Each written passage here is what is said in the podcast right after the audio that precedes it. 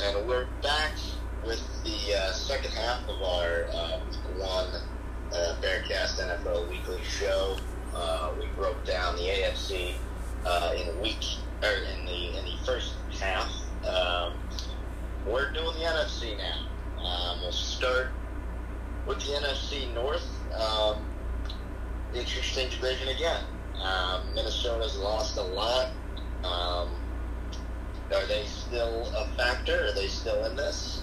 Um, also, Green Bay coming off a great season last year. Can they sustain that? Um, Alex, we'll, we'll start with you. The answer to both those questions, Zach, is no. You know why? I, forget Minnesota. Forget Green Bay. I'll tell you who I have winning the NFC North, and, and it might be a surprise, and it probably will be. To um, God. I got I have Chicago winning the NFC North. Here's why. The Chicago Bears, when we look at their roster, outside the quarterback situation, which I know is a bit of a mess, um, you look at who they have on, on, on that roster, which I thought last year was a pretty talented roster. Okay, let's start on the defensive side. Defensive lineman, Akiem Hicks. Uh, why do I feel like they, that's the only guy they have? Linebackers, Khalil Mack, Robert Quinn, Roquan Smith, Danny Trevathan. Defensive backs, Artie Burns, um, Kyle Fuller, Tashaun Gipson, Eddie Jackson, uh, Buster Skrine. Offensively, at running backs, Tarik Cohen, David Montgomery. Receivers, they've got Ted Ginn Jr., Jimmy Graham, uh, Anthony Miller, Cordarrelle Patterson, Riley Ridley, Allen Robinson II, Adam Shaheen. This Bears team, you can say what you want about their quarterback situation. I think they are a division winner. I think their defense is loaded. I think when I when I think about the Bears, if you have to remember this, there was a stretch last year they went from three and one to four and six. That's one and five. But after that, they went four and two down the stretch. And had it not been for a crowded NFC, they would have they could have easily been a playoff team. That seven that seven seed coming in this season helps them immensely. The Bears will win the division at 12 and 4. Here's the thing about Green Bay. We talked about it last week. I don't trust them one bit. I Aaron Rodgers as Davante Adams, and that is it as far as to who to throw the ball to. You can say Aaron Jones, but that I mean, you know, a running back can only help you so much in your in, the passing game when you have the dire straits of a situation that Green Bay has at wide receiver. Who do they have outside of him? They just re- they just released Jake Kumerow. You know, they still have Lazard. They still have uh, Equanimous St. Brown. What? Out- Outside of outside of Davante Adams, basically they have nobody. The Vikings, to me, I, I'm not sure. They lost a lot on defense. They lost Stefon Diggs. Adam Thielen was injured last year, nearly missed the uh, divisional round playoff game against San Francisco. I don't know. I don't, I don't. I don't trust them as much as I did last year. I thought last year they could have been a division winner, and I thought going into this season they could be a division winner. I don't really see that this year. And then we go to the Lions. I, I don't know why the Lions are viewed as a playoff sleeper. I don't trust them one bit. You know, it's. I mean, it, it's got to be so difficult to be a Lions fan. They started off 2-0 and one last year, and what they'd finish 2-13 and one, 3-12 and one. It wasn't very good. They lost to Washington. That's how bad they are. The Lions will the Lions will win one game this year, and that will be against Washington. That's it. Bears will win the division at 12 and 4 with the number 3 seed. Elliot? Yeah, uh, unfortunately, I'm going to disagree with you um, because the Bears are not winning that division. Uh, it would be hard pressed for me to see them winning nine games. Uh, I would think they're about an eight and eight team. They're going to finish 500 uh, and third in the division. Uh, the Lions is a sleeper team. I, I mean, th- that's one of the worst teams of all time. I mean, that team stinks.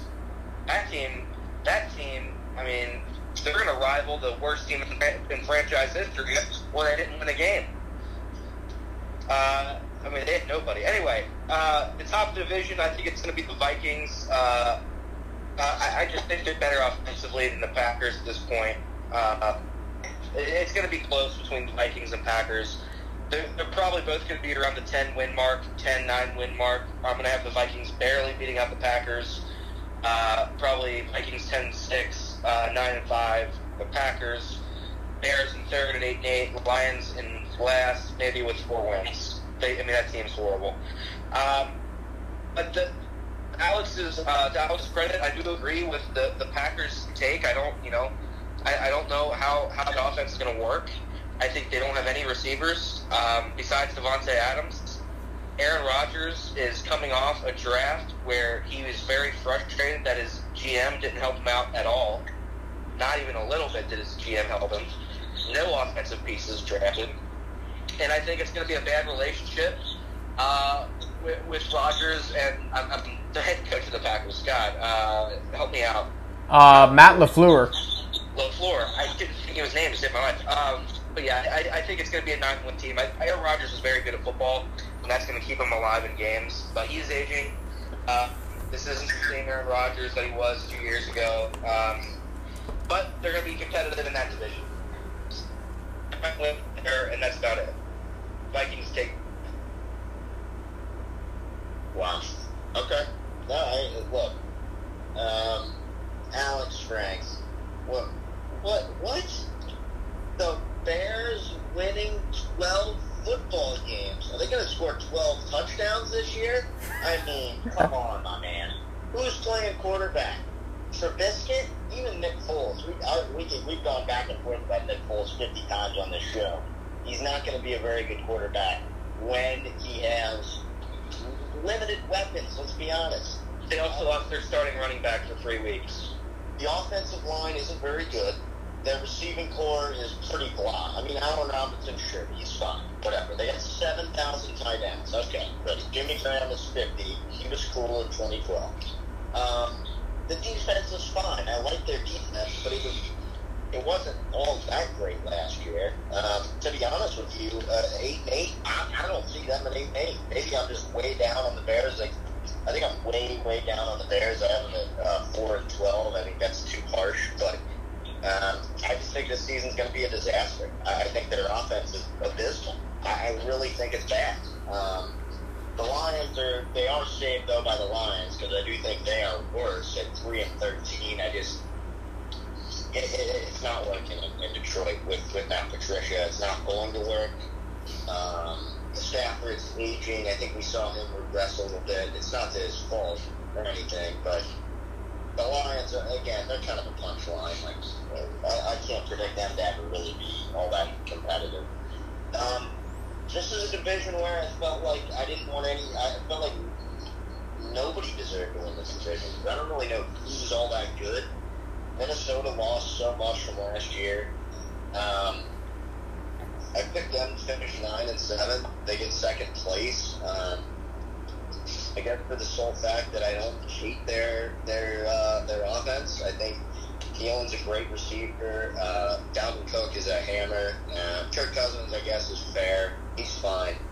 As, as long as he's playing at 1 o'clock on Sunday, I, I guess I trust him. Um, defensively, though, they lost a lot. They did Yannick Ngakoue and Peach that they... I'm just not seeing a lot there to like, though. Um, and so by default, the Packers win, and, and I didn't want them to finish 11 and 5, but uh, it's just kind of like I, tr- I guess I trust Aaron Rodgers the most out of these guys. Um, I still think they're look offensively. I think they're fine. I think Davante Adams is a great receiver. I know that they're a little thin after that. Um, I think the Lizard could be pretty good. Um, I don't know if he's like a great second receiver or anything, but I think okay, he's fine up there. Um, the Packers were great last year. They did it with defense too. I think they kind of proved like, oh, their defense can actually help out. I think that's important. I think that's what's going to put them over the edge. Uh, I love their secondary. Um, Adrian Amos and, and Jaire Alexander and, and those guys. Darnell Savage. Savage. Uh, Alex loves that word, but uh, I, I think Green Bay. I, I think Green Bay is, uh, is is the winner of that division. Um, and the Minnesota Vikings narrowly missed the play. Yeah, I, I, I agree with you, Zach. I don't really think anyone deserves to win this division, to be honest. I I don't I, I think the Vikings might have the most talent. Maybe Green Bay's right behind actually Green Bay's not right behind them. I think Minnesota has the most talent, but um, it's one year they make the playoffs and they look really good. The next year they underachieve. I think Mike Zimmer is a good head coach in the years that the Vikings make the playoffs, but That if that's only every other year, I can't really trust them. No. And by the way, guys, I don't know if you knew that, but that was probably the first time in show history where we had three different teams win a division. I mean, that's a record. that's pretty good. Now, wouldn't it be something if the Lions actually won the division and we and we're all wrong? Alex, I think you're on drugs. It's not going to happen. It's it's not going to happen. I'm just saying. If that happens, you have my word that I will jump off a bridge into a river. I can't believe it. I'm not. I'm not sure if that should have been said just now on a podcast, but um, I know you didn't mean it in in that way. So uh, let, let's move on to what I think is going to be the most entertaining division in football this year, and that's the NFC South. Actually, I take that back. It won't be the most entertaining division, but at, at least at the top, it'll have two of the best teams in the NFL. I don't think we'll have. Uh, I don't think we'll have three uh, different uh, division winners. Uh, so I guess we'll start. Uh, the Saints. I think they're the best team in the division. To be honest, uh, still even with the Bucks improving the way they did, um, I, I still trust Drew Brees to get the job done. Uh, I like their offense a lot. Obviously, Michael Thomas being the best. Uh, best receiver in football, and, and they added Emmanuel Sanders, which I think helps him out uh, immensely. And defensively, I think they're they're pretty solid. Um, they, they got Cam Jordan. Um, I like um, I like this defense. I, I don't know if it's shut down. Uh, Marshon Lattimore is a great corner, but uh, uh, I just think it's more of the same to the Saints. I, I'm, I'm picking them to, to still win the division. Uh, after that, I got the Bucks. So I think the Bucks are obviously better. Um, they would have made the playoffs had Jameis not turned the ball over 50 times last year.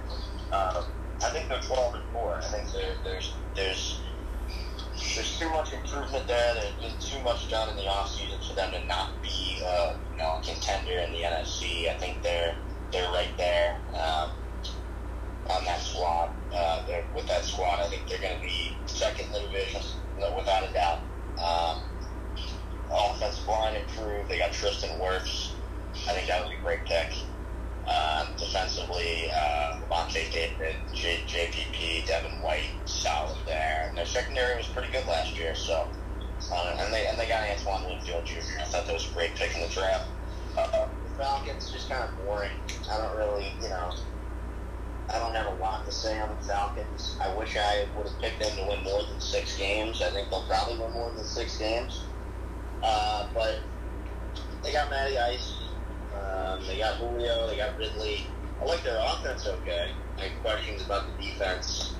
Um, they they love their first round picks. I'll give them that. They got 50 of those uh, former first round picks. So good for them on that. But not going to equate to much. And then Carolina was just so terrible at the end of last year, and I just they just kind of left the bad taste in my mouth. I know they got Bridgewater, but they're going to win four games. So that's uh, that's what I got.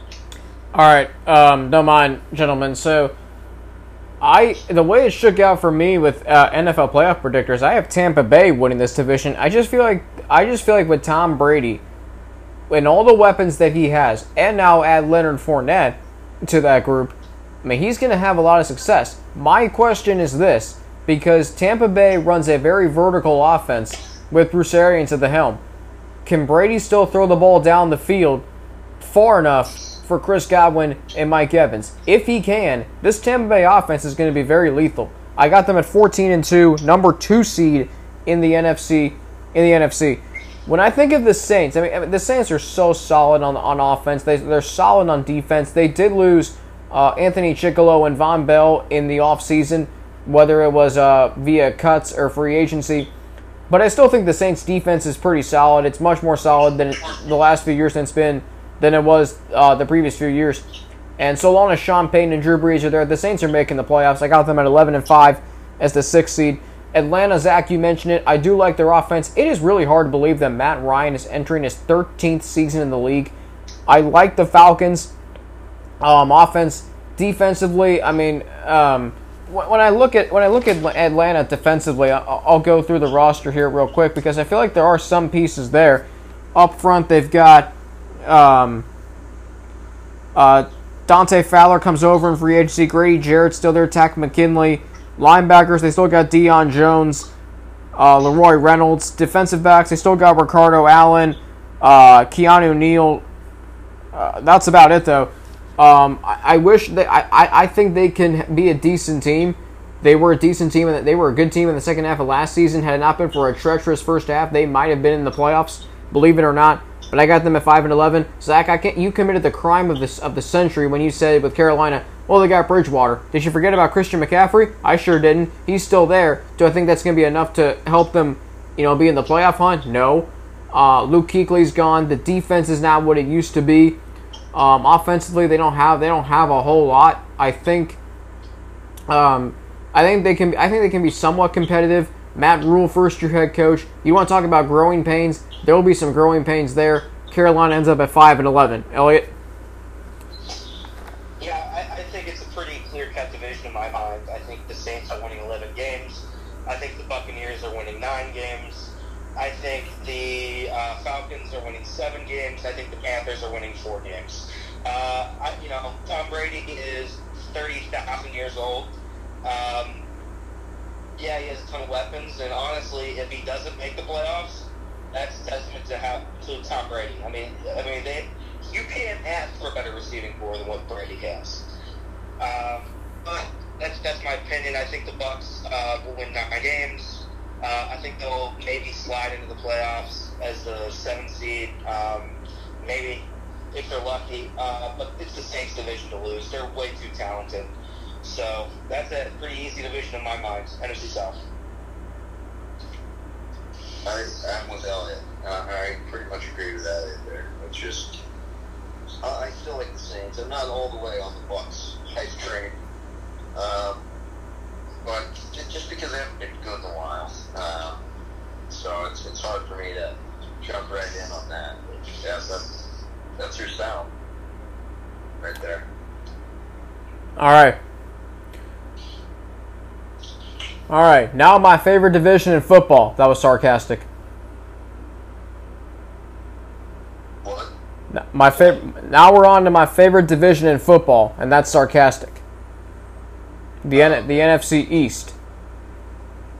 Yeah. Um, Go for it.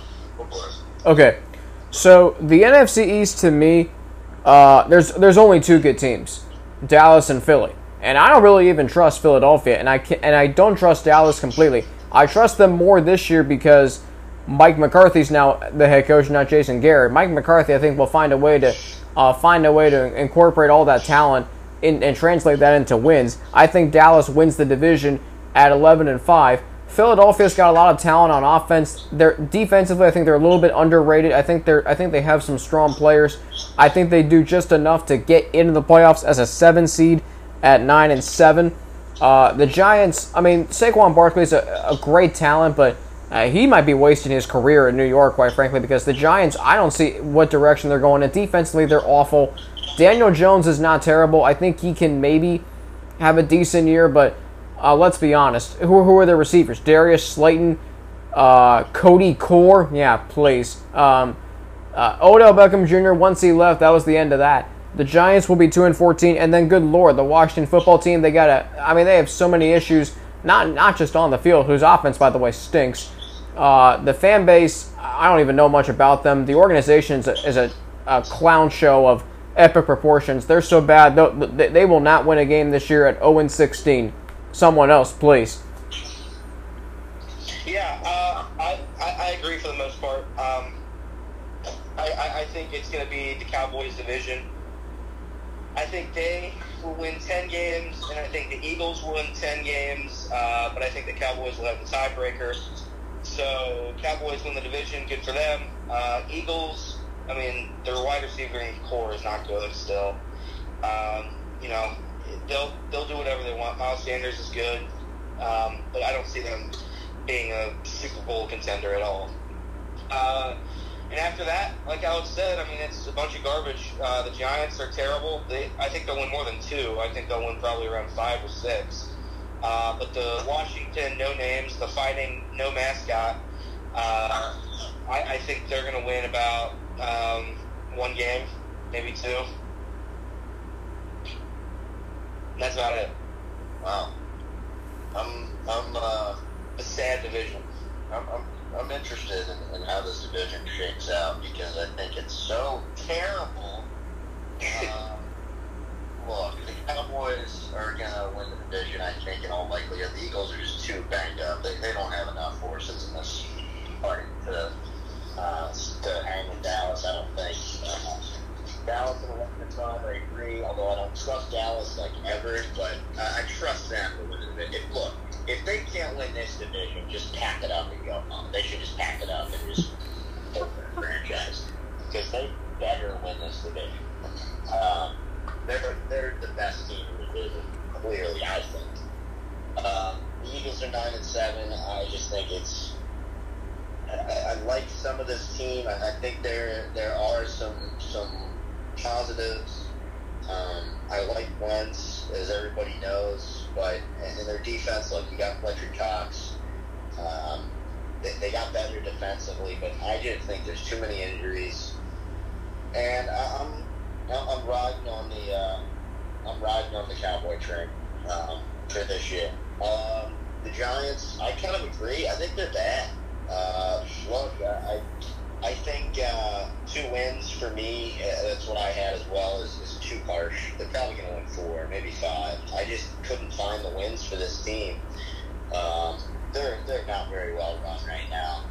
Um, they do have uh, Danny Dimes. Uh, they do have Saquon Barkley, so maybe the future is bright. But I, I have a feeling they're just going to kind of uh, just be ter- just be a terrible team. Uh, they never can figure out the offensive line. Although they drafted Andrew Thomas, so we'll see how that see how that works. I'm not a believer in the Browns. I think they stink.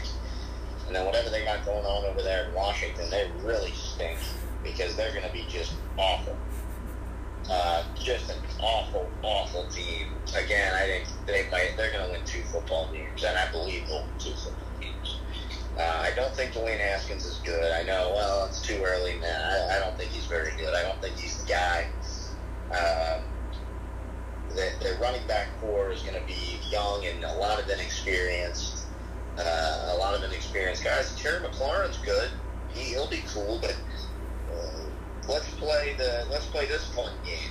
Uh, the the Washington receiving core. Terry McLaurin, great player, very good last year. Antonio Gandy Golden, Dontrelle Inman, Steven Sims, Jordan Veasy, and Isaiah Wright. That's a real star-studded core there. Oh yeah. Uh, they're going to be terrible. Mhm. That's all I got to say. They, that's all I got to say. Washington's going to be in the mix to get Trevor Lawrence. Oh, I, you know, as someone who roots for Clemson because my sister goes there and my family's big Clemson fans, I, I really don't want Trevor Lawrence to go to that clown show of an organization. If he goes to Jacksonville, I mean, even that's not. I mean, even that's not really a step above. I mean, my gosh, Trevor Lawrence, Trevor Lawrence ought to play at two more years at Clemson so he doesn't have to go to one of those two organizations. My goodness gracious, especially Washington though. He, I mean, they don't even have a team name. They're just called the Washington Football Team. They're a football team that plays in Washington. I mean, jeez.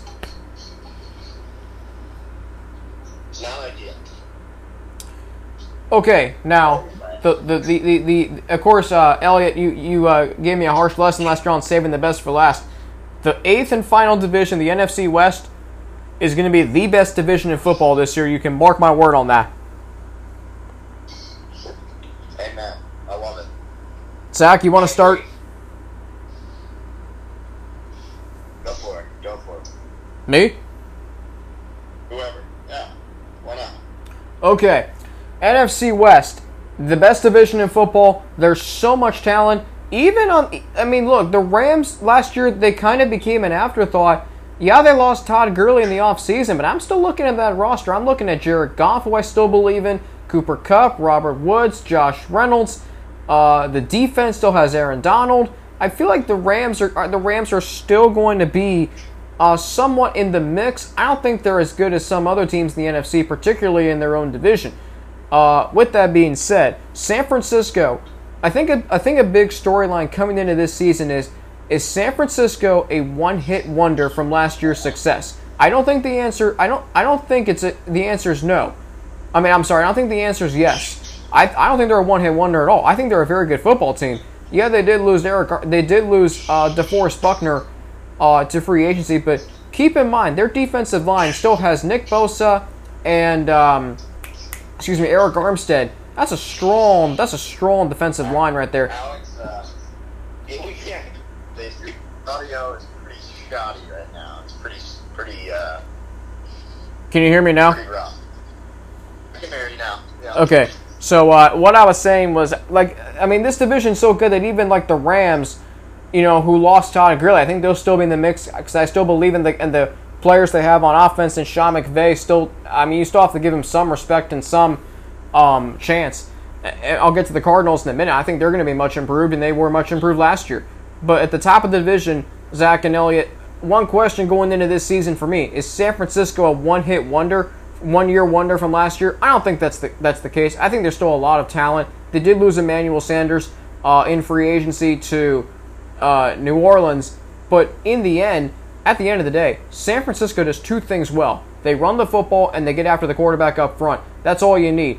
The 49ers to me are going to be just fine. Kyle Shanahan, I believe in him. Yeah, he's had two epic meltdowns in the Super Bowl, but I still believe in the 49ers. The 49ers win this division with a 14 and 2 record, get the number one seed. Right behind them, though, um, Zach, I know you're big on this guy, Russell Wilson and the Seattle Seahawks.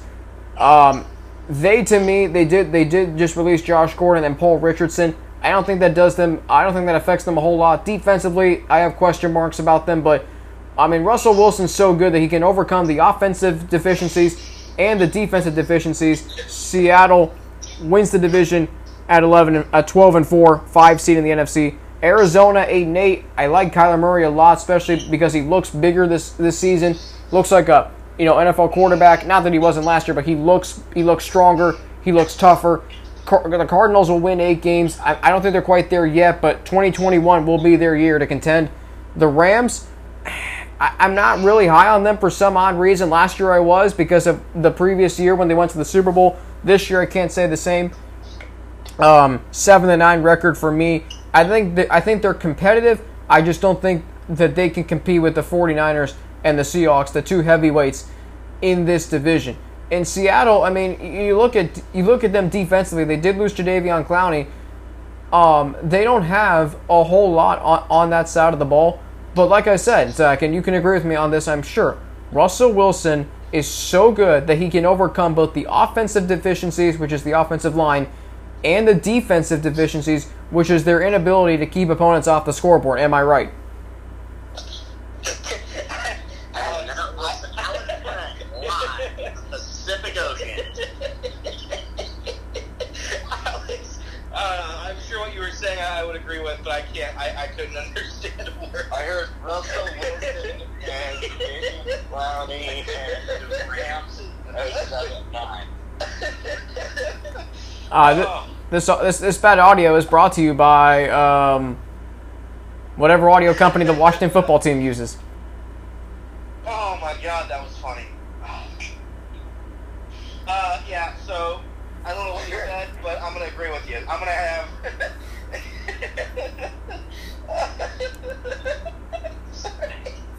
Go, let's go, Zach. Go, Zach. Shall we go? Okay, I'll go. Well, Elliot often joke about uh, the San Diego Padres are the sexiest team in baseball, and uh, I think this is the sexiest team in, or sexiest division in football. Zach, don't say sexy. That's wrong. No, come on. Um, I think three teams make the playoffs in this division. I like San Francisco, um, 12 and 4. I think they're good still. Um, I trust Shanahan. Uh, I'm a little nervous about that pick, to be honest, but we'll roll it. Jimmy G, I, you know what? He's a fine quarterback. He's not a great quarterback, but they got Bosa and they got, uh, I, I like their defense. Richard Sherman. Um, it's, it's a good, it's a good defense. Seattle, again, they just, I think they'll be steady. They're carried by Russell Wilson. Uh, 11 and 5. I like me some Seattle. Probably maybe a game too high there. Maybe they're only a 10 win team. But uh, when I was going through the schedule, uh, I had to save room for this team. My team, I, if I'm a betting man in Vegas, I'm betting on this team throwing a little money down on this team, maybe take the playoffs or hit their over. The Arizona Cardinals, that's a playoff team. Um, I didn't buy into the Kliff Kingsbury hype when they hired him, but I think I'm in now. Kyler Murray after last year, I love what he did. Uh, I might be a little over my skis here, but then they went out and they added DeAndre Hopkins. Um, they showed real flashes last year. They had a great team at times. They really played the Niners tough. Um, I love this Arizona team. Uh, I think they're a playoff team. And then finally, I got the Rams. Uh, they're in last place. Um, they're at eight and eight. Uh, Jared Goff, I, I didn't make it. I, I made it pretty clear I was not a fan of his play last year because it was awful. Um, he was bad, um, and I think they're they're going to go as far as he goes. If he's a, as bad as he was last year, they're not going to be very good. Um, if he elevates his level of play to what he did back in 2018, uh, well, they're going to be a problem in the NFC. But I don't believe that. I have to see it to believe that first. He doesn't get the benefit of the doubt for me. Rams, they think. Yeah, I, I, I agree with most of that. Um, I, I think that it's going to be a uh, 49ers divisional win. Um, I just think, I just think they're too good defensively. Uh, they've still got a great offense. I, I'm not a big Jimmy G guy, but I think he's a fine game manager. So they're gonna win. They're gonna win 11 games. Uh, below that, I have the Seahawks winning 10 games. Uh, the Seahawks, uh, Pete Carroll, Russell Wilson, they're too good at football. Uh, 10 wins there. I'm going to go the Cardinals, who Zach mentioned. I'm going to have them getting into the postseason. Uh, I, yeah, I think they're winning nine games, and I think they're going to sneak in. Um, after that, I think Alex and Zach had it right. Uh, the Rams, uh, I don't think they're that good. I have something about seven, six games. Uh, Todd Gurley, they're losing Todd Gurley. Uh, Jared Goff had a horrible year. Horrible year. That, that's to continue, unfortunately, for them. Uh, the Sean McVay era was fun, but uh, unfortunately, this is the Shanahan show now. Uh, that's my NFC West. It is. It is. Uh, it is.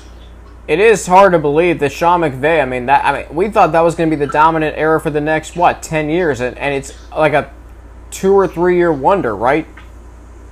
Yeah, looks like it. Oh, and the best part about that is I was heard there that time. I, I guess my my cell phone audio's been uh, been repaired, so that's always good. Um, so we have our playoff teams, right? Um, Zach Elliott, we, we've mentioned all eight divisions, all 14 playoff teams. I'm still gonna have to get used to the fact that there's now seven teams in each league. So with that, um, now we'll go to the playoffs. Um, so for me, and I have this all um, here. Uh, top seven teams in each in each conference. AFC, I got Kansas City at one, Tennessee at two, New England three, Baltimore four, Buffalo five, Pittsburgh six, Cincinnati seven. On the NFC side, it's San Francisco one, Tampa Bay two, Chicago three, Dallas four, Seattle five, New Orleans six, Philadelphia seven. Um, Zach Ellie, do you want to run through your teams before we get to who we think's gonna uh, go to Super Bowl Fifty Five? Yeah, I'll go. Um, out of the uh, AFC, I'm going to have the uh, I'm going to have the Chiefs with the best record. Uh, so they'll be my number one. The Ravens will be my number two. I'm going to have the uh, Tennessee Titans at three, and I'm going to have the Buffalo Bills at four. Uh, my number five is going to be probably the. I'm going to have the Patriots go. Uh, so Patriots at five. I'm going to have the uh, Steelers at six, and I'm going to have the. I guess I, I, I guess I'll go. Oh, this is tough. I'm gonna go. I'm gonna go Colts. I'm gonna go Colts. I'm gonna have them sneak in. I guess. Uh, from the NFC, I'm going to have the uh, San Francisco 49ers as the one seed. As the two seed, I'm going to have the uh, the New Orleans New Orleans Saints. Um, so 49ers, then Saints. Then I'm going to have the Cowboys, and then I'm going to have the Vikings as my four. Uh, my five will be the Eagles. Or sorry, no, my five will be the Seahawks. My six will be the Eagles, uh, and my seven will be the Cardinals. Fair enough. I will run down real fast. Uh, my one is the in the AFC. The Chiefs are the one seed for me.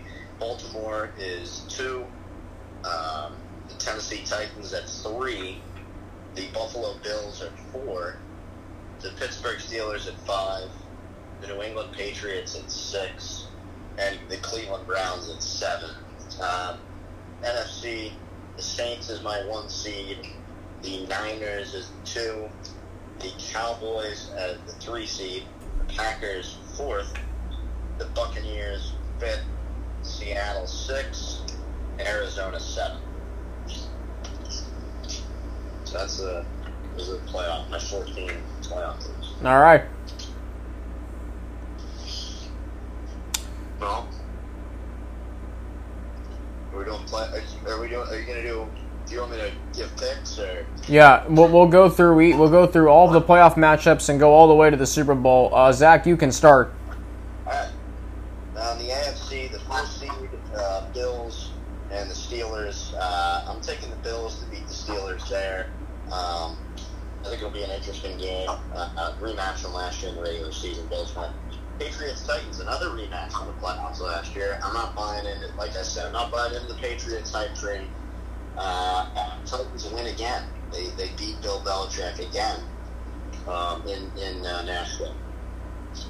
Uh, Browns Ravens. I'm not picking the Browns to win a playoff game. I don't even want the playoffs, let alone there. So, um, the Ravens. We'll go to the the, the other AFC match. Then the, the next round, Titans and Ravens. The Ravens will get their revenge after last year. Um, they beat the Titans there. The Bills Chiefs game. I'm taking the Chiefs uh, to win that game. And then it, we got the AFC Championship game. The Ravens Chiefs.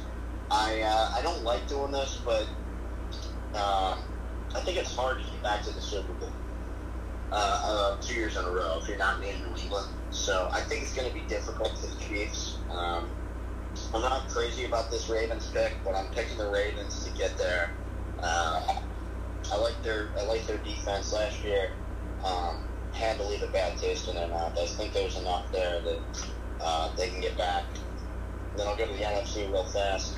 Bucks at Packers. Um, I've got a couple upsets here. The Bucks, the five seed, go on the road to beat the Packers in round one. Uh, we're in that, that first playoff game. Seahawks, Cowboys.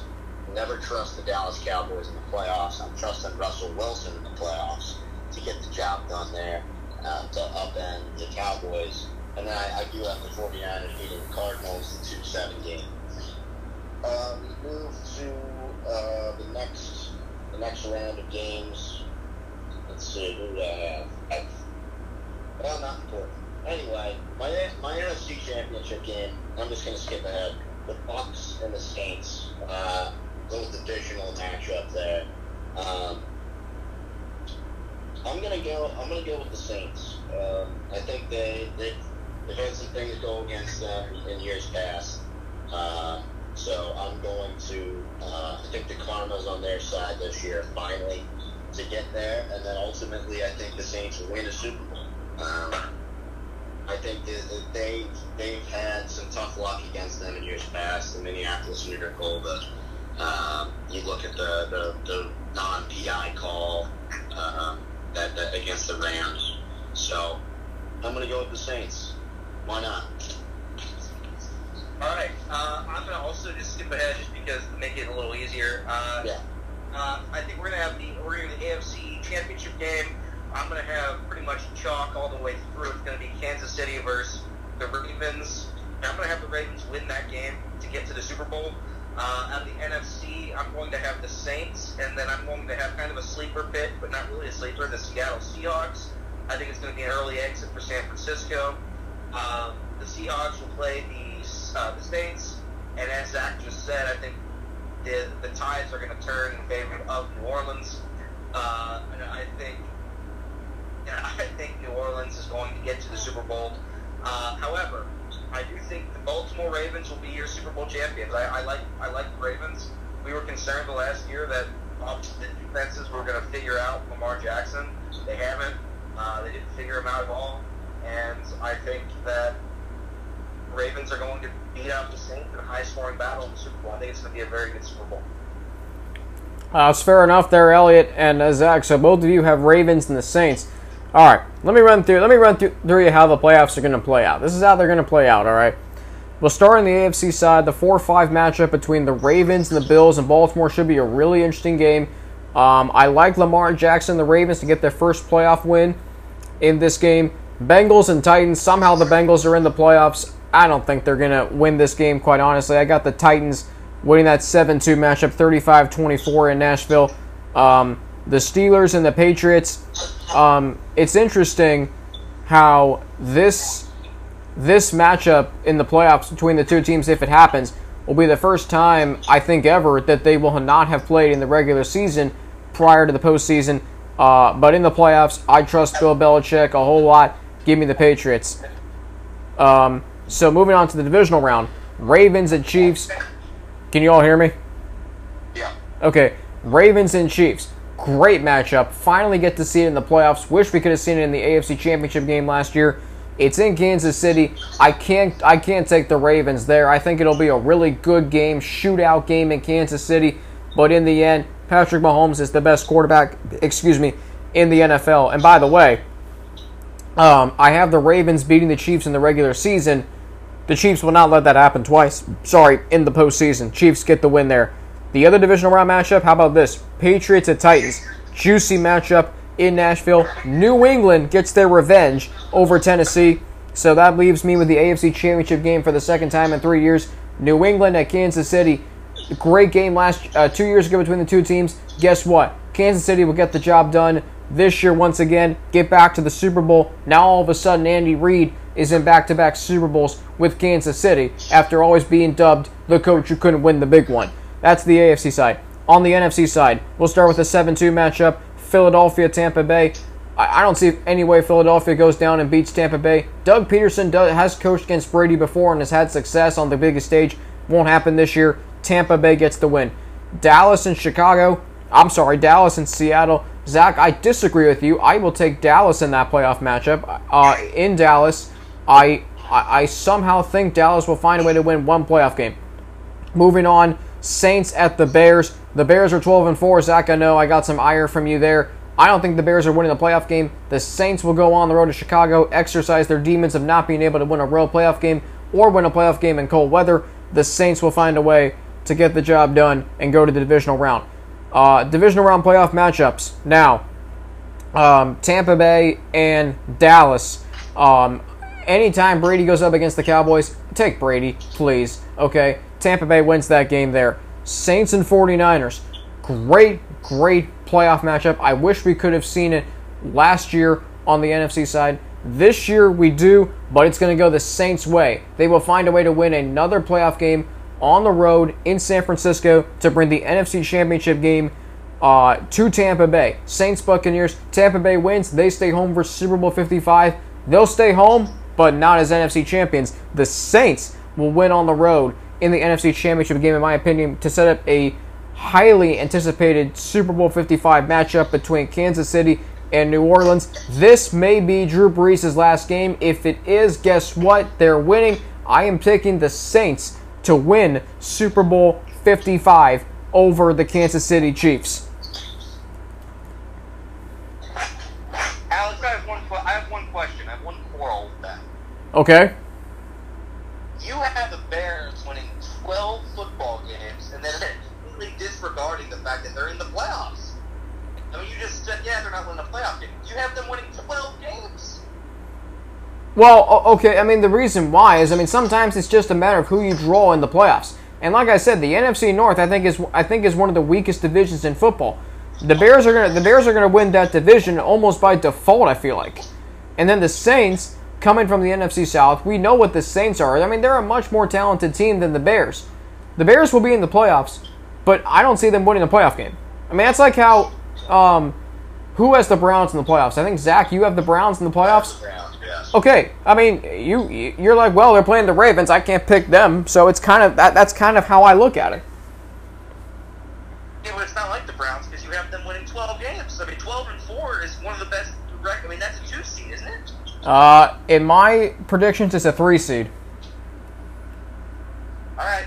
Well, I respect it. It's, we'll see how that All right. plays out. All right, so now what we're going to do, I'll take over this segment if you don't mind, Zach, because this normally is on sports any way you want it. Uh, that will not air on Thursday this week, but it will air next week. Time now for Zach. This is something you and I look forward to every week, and that is our two minute drill where we go through every single week one, every single game on the docket for the upcoming week in the NFL. We tell you who we think is going to win, and we tell you what the exact score will be. So, if you don't mind, gentlemen, I'll lead us off. Someone fire up that timer, two minutes. I got these picks all written out, and they're good picks, might I add. Someone start. Someone starting that timer. Tell me when to go. Go right now. All right, kicking things off the 2020 NFL season. Thursday night football, Houston to Kansas City. Guess what? Kansas City's got way too much firepower. Yeah, there'll be some money thrown around the football field. Two of the richest men in the league. Kansas City, though, blows out Houston 48 27. Seattle at Atlanta. Uh, the Seahawks last year won five games out of five on the East Coast in the regular season and then won a playoff game on the East Coast. They'll do the same thing here 28 to 20. Jets, Bills. Uh, the Jets stink. Buffalo will win this game 26 17. The only reason why it will be close is because it's a division game. Chicago at Detroit. I, I'll take the Bears in this one 23 17. Green Bay and Minnesota. I'm not high on Green Bay at all. This game being played in Minnesota will go the Vikings' way 31 to 20. Miami and New England. They're called the New England Patriots, and there might be a new era in New England Patriots football. But as my friends Aerosmith would say, it's the same old song and dance. The headline will be that Patriots win 28 to 20. Philadelphia and Washington plays Eagles 33-17. Vegas and Carolina. I like this matchup a lot. I think it's two teams that are kind of similar, two teams we're not really talking about, but I'll take the Panthers at home 27 to 24. Colts Jaguars please. Colts 28 to 17. Cleveland and Baltimore, I'll take the Ravens 30 to 21. Chargers Bengals, toughest game of the week for me to pick, but I'm going with the Chargers on the road here in Cincinnati 27 24. Buccaneers Saints, game of the week. This is going to be a heck of a game. I'll take the Saints in a shootout 38 31. Cardinals 49ers. Cardinals, like we said, they've played the 49ers tough. Uh, they played them tough last year, two games. I'll take the Niners, though, at home 33 24. Sunday Night Football Cowboys Rams. Uh, I'll take the Rams in their uh, SoFi Stadium home opener 31 28. Monday Night Football Game 1, Steelers and the, and the Giants. I think the Giants keep this close, but in the end, Ben Roethlisberger will be pro- proved to be too much. Again, they'll pull away in the fourth quarter. Steelers 31, Giants 20. And then Monday Night Football Game 2, Titans and the Broncos. Upset pick of the week. Yeehaw! Broncos 24 to 21 over the Titans. Wow. And the yeehaw to boot. Uh, two minutes, five seconds there, Alex. Nice work. Uh, Chris Berman would be proud. Uh, nice job. Nice job there. Thank you. All right, I can go real quick. Uh, I will do. Uh, I'll do my best. I'll try and do it under uh, one minute if I can. All right. Maybe ninety. All right, Zach. Z- Zach, are you ready? Yeah, I'm ready. Two minutes starting now. All right, we're Houston, Kansas City. Kansas City's going to dominate it, 28 to 17. I like Kansas City a lot. Mahomes just got paid big money. Seattle, Toss-up game. Seattle holds on though, 20 to 17. They hold on to win. They'll, they'll hold off the Falcons. New York, Buffalo. This game won't be close, 27-17. I'll take Buffalo. Chicago, Detroit. Your Bears are going to win one, eh? Uh, 17-14. Terrible game, but, but nice work. Green Bay, Minnesota. I guess I like Minnesota. 24-21, they pull it out. Miami at New England. New England wins. No, no real questions there. 28-17. They'll, they'll handle them. Washington. Washington loses 27 to three. Uh, Vegas Raiders at Carolina. I'll take Vegas. Upset pick. 24 to 16. There. Indy, Jacksonville. It's all it's all Indy. 31-13, pretty easily. Baltimore, Cleveland. I like Baltimore to control this. 27-14 there. Uh, Chargers, Bengals. Um, sorry, I'm going with the Chargers. Uh, on the road, they'll get the win, 21 to uh, 17. Uh, Tampa Bay, New Orleans, a lot of points in this one. I expect a shootout, 34-30. New Orleans prevails. Arizona, San Francisco. This will be close, so it's going to come down to the wire. San Francisco holds off pesky Arizona, 28-27. Dallas at the Rams. I'm actually going to pick the Rams to win this game in the, the first game. Uh, 27-20, Rams hold off uh, Dallas. Pittsburgh at the Giants. I like Pittsburgh. Uh, 23 to, to 10 to win that one. And then Tennessee, Denver. Tennessee goes on the road to beat Denver. 20, 24 to 13. All right, Zach, you did that in less than one minute and 50 seconds. Damn, I was trying to go for a minute. Uh, you, you were you, you were almost there, but not quite. 50 seconds short. All right, Elliot, you ready? Yeah, I'm ready. I, I, I got you both beat. Yeah, whatever. Uh, two minutes starting now. Chiefs, Bills, Vikings, Eagles, Ravens, Colts, Raiders, uh, Bears, Lions, no comment. Uh, Seahawks, Patriots, uh, Chargers beat the Bengals 30 to nothing. Uh, 49ers beat the Cardinals barely. Saints, uh, Cowboys thrashed the Rams 42 to 7. Steelers, Giants, give me the Steelers. Titans, Broncos, I will take that Tennessee Titans. Um, we're, we're going to have to disqualify you there, Elliot, because you didn't mention the exact score. Oh, well. Yeah, yeah, yeah, yeah, yeah. Come prepared next time. See, see, Elliot, you're still you're still a newbie to to, uh, to working with me and Zach here on the two minute drill. Yeah, I got I got to work on it. That's all I got to say. How much, how, how much time was that though? Ten seconds? Uh, that was about forty seconds. Forty seconds though. Ooh, I gotta get that down. I got my goal is to cut it to about sixteen seconds. One second every. Second per, per game. Okay. Yeah, that was great. All right, and uh, I think that concludes today's show. I really think it does, and, and I'm excited for football to be back. Um, I thought we had some. I thought it was a great show. I thought um, there were some great takes. There were some not so great takes. Um, first of all, the Bengals winning ten games. Uh, or is it eleven games or ten? Eleven. Oh my god. The, the, the, can we talk about this real quick? And you don't you have them winning eleven. You don't have them winning this game of all games. I feel like this is like one of the winnable. I'll tell you. Ex- I'll tell you exactly how I have the season shaking out, Zach. I have them losing their first two games, and then I think they, and then I think they start. they- go on the road. They get their. They get. They get the wheels on the track at Philadelphia. Win that game. What's going on? Steamroll. Steamroll. I, here's the five games I have them losing. Their first two at Baltimore, uh, at Pittsburgh, and at home against Dallas. Them starting 0 2 and then finishing 11 and 3 down the stretch. Correct. Wow. Wow. Okay. You know what? We're hopefully. You know what, Alex? I like the uh, I like the optimism. Uh, I'm, I'm just I'm afraid for you. Getting just getting sucked in. Um, I feel bad for you. I think I, I- I think we both did last year after the Seattle game, and then the San Francisco game kind of brought us back down to reality. That was humbling. That was humbling. But yeah, uh, look, the NFL, there's a lot of parity, except for the Bengals who are going to let you down no matter what. But yeah, give or take 10 games and you'll be close. Alright, it'll be close.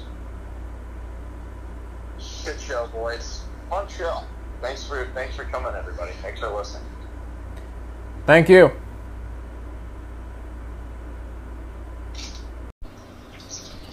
And we are live with the Bearcast NFL weekly show. It's week one. Football is back. Uh, I'm Zach Freeze. I'm joined alongside, and not alongside, I guess remotely, uh, virtually, uh, Elliot Rearing and uh, Alex Frank. We got a lot of ground to cover in an hour. We're going to be breaking down the uh, the NFL uh, division, playoffs, and all that stuff. So, uh, boys, uh, we made it. Week uh, week one here. A couple days of football season. Two days away. I got Patrick Mahomes on my fantasy team. He's going to light it up Thursday night. It's uh, you know, with all the uncertainty that's been in the world the last few months, Zach, there's some uh, normalcy coming this week with the NFL season set to kick off Thursday night in Kansas City. That is until it gets canceled week four. But I agree. Way to wait, way to always be the pessimistic one, Elliot. You got it. Well, nonetheless, we'll still we at least we always have weeks weeks one through four, um, I guess. Um, but let's not waste any time. We've got we got a lot to get to. Uh, we will uh, go division by division. We will start in the AFC with the AFC North. Um, it, it's going to be interesting. Alex, you wanna you wanna start with your predictions? Now I'll start with my predictions here with the AFC North. Obviously, we'll start uh, with the Bengals, us being in Cincinnati. The AFC North this year, I don't think it's going to be a runaway division like it was last year. Keep in mind, the Baltimore Ravens won the AFC North by six games. Six games. Excuse me. And in the NFL, that's a large difference. I don't think you're going to see that this year. When I look at the AFC North, I think it's going to be a competitive division. I think all four teams have a shot of at least contending for a playoff berth. Yes, I'm yes, I'm including the Bengals in all those four teams, but in the end, the way it shook out for me is I got the Baltimore Ravens winning the winning the AFC North. Now, the thing about the Ravens is, and this is one of my top 7 storylines coming into the season, and that is the Ravens follow-up campaign to uh, particularly Lamar Jackson, his follow-up campaign to last year's MVP season teams now have had a full off season to watch every single snap that Lamar Jackson took last year on the football field. They have tape on him, they have a year's worth of games. They now have a way, hopefully, to find a way to slow them down. And I think about the Ravens' schedule, Zach and Elliott. Think about this. They have road games at Pittsburgh, Philadelphia, Indianapolis, New England, and Houston. That's a tough slate right there. But in the end, the way it shook out for me, I have the Ravens winning the division at 11 and 5. Now, here's what now here's what's shocking. I have two other teams at 11 and 5. The only reason why the Ravens have the uh, upper hand is well, they have the same division record as the Steelers, so I'm going to take that they have uh, the next tiebreaker. So the Steelers, I have them at 11 and 5, and then surprisingly, and I really, I, I really believe this, and I know you two are about to run through a brick wall. You're going to set the city on fire, the world on fire. But I have the Bengals at 11 and 5 in the playoffs as, a, as the seven seed. That seven seed, the third wildcard team in each conference, it opens the door for so many teams that were close last year that and even teams who were close last year but got better in the offseason thanks to free agency. So I have the Ravens at 11 and 5 as the four seed. The Steelers, you know, Ben Roethlisberger coming back. I don't think that's getting talked about a whole lot. But at the end of the day, Ben Roethlisberger is one of the top 10 quarterbacks in the NFL when healthy and on the top of his game. He's one of the best quarterbacks of all time statistically, and he he makes the he is a huge reason why the Steelers offense, if not the reason why the Steelers offense has been one of the better ones in the NFL, excluding last year for the last really 6 years. And then with the Bengals, I, I really think it's the Joe Burrow effect that's going to put this team back into contention. And I think, too, because when you look at Joe Burrow last year at LSU, seven wins against AP top 10 teams. That just, you know, that doesn't just happen for, you know, no reason. Joe Burrow is a big game quarterback, and he's one of the most hyped up quarterbacks. This is something that Justin Cashman and I talked about in our Bengals preview show last night. He's one of the most hyped up quarterbacks coming out of college since Andrew Luck. What did Andrew Luck do his rookie season? He led the Colts to an 11 and 5 record and a playoff berth. I think Joe Burrow will do the same with the Bengals. The Browns, I know they have a lot of hype and attention coming into the season once again this year, like last year. I think they're better. I don't think they're quite a playoff team yet because I think their defense has some holes. I think their offense is good, but I think it's still flawed, and that's why I have them at eight and eight.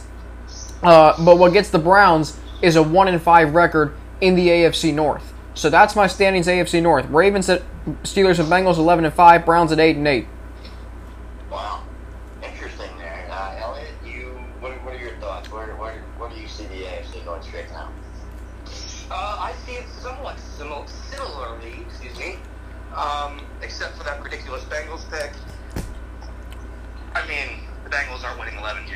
I mean, how much do we want to bet on that? I'll bet my entire college tuition Anybody? No, no, no thanks. I'm not. Anybody want to take that one? No. I, I'm not a I'm not a betting man, but I'm just confident that the Bengals can can win 11 games. I would go to Las Vegas tonight, and I would put hundred thousand dollars that the Bengals don't win eleven games.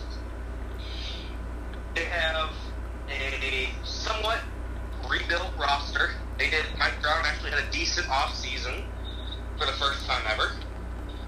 Uh, they got some good defensive pieces. We do have some injuries to look look out for, but the positive. Getting some weird call here. I don't know what. Can you guys hear me? I hear you. I hear you. I don't, I don't know what that was about. Um, we are playing, to Alex's credit, we are playing a division that is winnable. Um, we're playing the NFC East. I think that can be a winnable division when it comes, not winnable, it's a, when it comes to us, we're going to lose the Cowboys, we're going to lose the Eagles, but the Giants and the Redskins are teams that we can beat. Uh, we're also playing the AFC West, right? Or just the Chargers, sorry. It's the AFC South. AFC South, sorry, yes, thank you. Uh, in the AFC South, pretty much every team in that division is beatable. So to Alex's credit, um, there is a chance. There is a, there is a remote chance in the farthest realm of the earth that the Bengals do win 11 games because our outside the division opponents are beatable. Uh, now, we are talking about the AFC North. We are talking about inside the division. I agree with Alex 100% that the Ravens are going to have 11 wins. I also agree with Alex that the Steelers are kind of a forgotten team. Uh, I don't buy all the hype that's being surrounded about about them right now. Um, but I do think that they have a very strong ability to make the postseason. They do have one of the best quarterbacks in the NFL, um, a Hall of Famer, Ben Roethlisberger. Um, so I, I do think there's going to be some uh, some playoff chances for the AFC North that a lot of other divisions are going to get. I, I could see three teams getting there. Um, but anyway, Steelers I have winning 10 games. They're 10 and 6. The Ravens are 11 and 5. I have the Browns. I remember last year when we were talking about Browns Super Bowl. Remember that, guys? Oh yeah. Yeah, that, that was in a galaxy far, far away. That Yeah. was in a galaxy far, far away. This this Browns team is depleted. Uh, I think they're going to win eight games. They're a 500 team in every sense of the word. And I have the Bengals uh, being horrible because that's what the Bengals are. They're horrible. They're the worst franchise in NFL history. They're arguably one of the worst franchises in sports history. And thi- this is what we have to deal with as Cincinnati fans. So everybody get prepared for a six-win season. And I think six is relatively high. Uh, the over/under for the wins in Vegas is five and a half right now. Uh, I would take the over because I do think the Bengals have some more talent than they did last season, and they are playing uh, more beatable teams. But this is a team that's not going to make the playoffs. This is a team that's going to maybe be competitive for the first few weeks and then kind of fizzle out. But that's how the AFC North looks for me. I have the Ravens 11 and 5, 10 and 6 Steelers, 8 and 8 Browns, and I have the 6 and 11, or sorry, 6 and 10 uh, Bengals. Wow. Um, I I kind of I'm pretty much almost exactly with Elliot on the in terms of the standings. There I am, just a little off in the win totals. I think the Ravens are the class of the division. I think they're going to win the division. Um, I ran through every game of the NFL season. I picked, you know, the winner of each of each game. That's how I determined this, um, and this is just the way it came out for me. Uh, the Ravens at 12 and four. I had Pittsburgh at 11 and 5. I think Elliott brings up a good point. I, I think people forget about how good that defense is going to be with Watt, Heyward, and uh, Minkah Fitzpatrick, like how good they are defensively. Um, and you have Big Ben back. I think that obviously helps when you don't have a guy named Duck Hodges uh, playing quarterback. Uh, Don't diss my guy, Duck. Duck had a great year.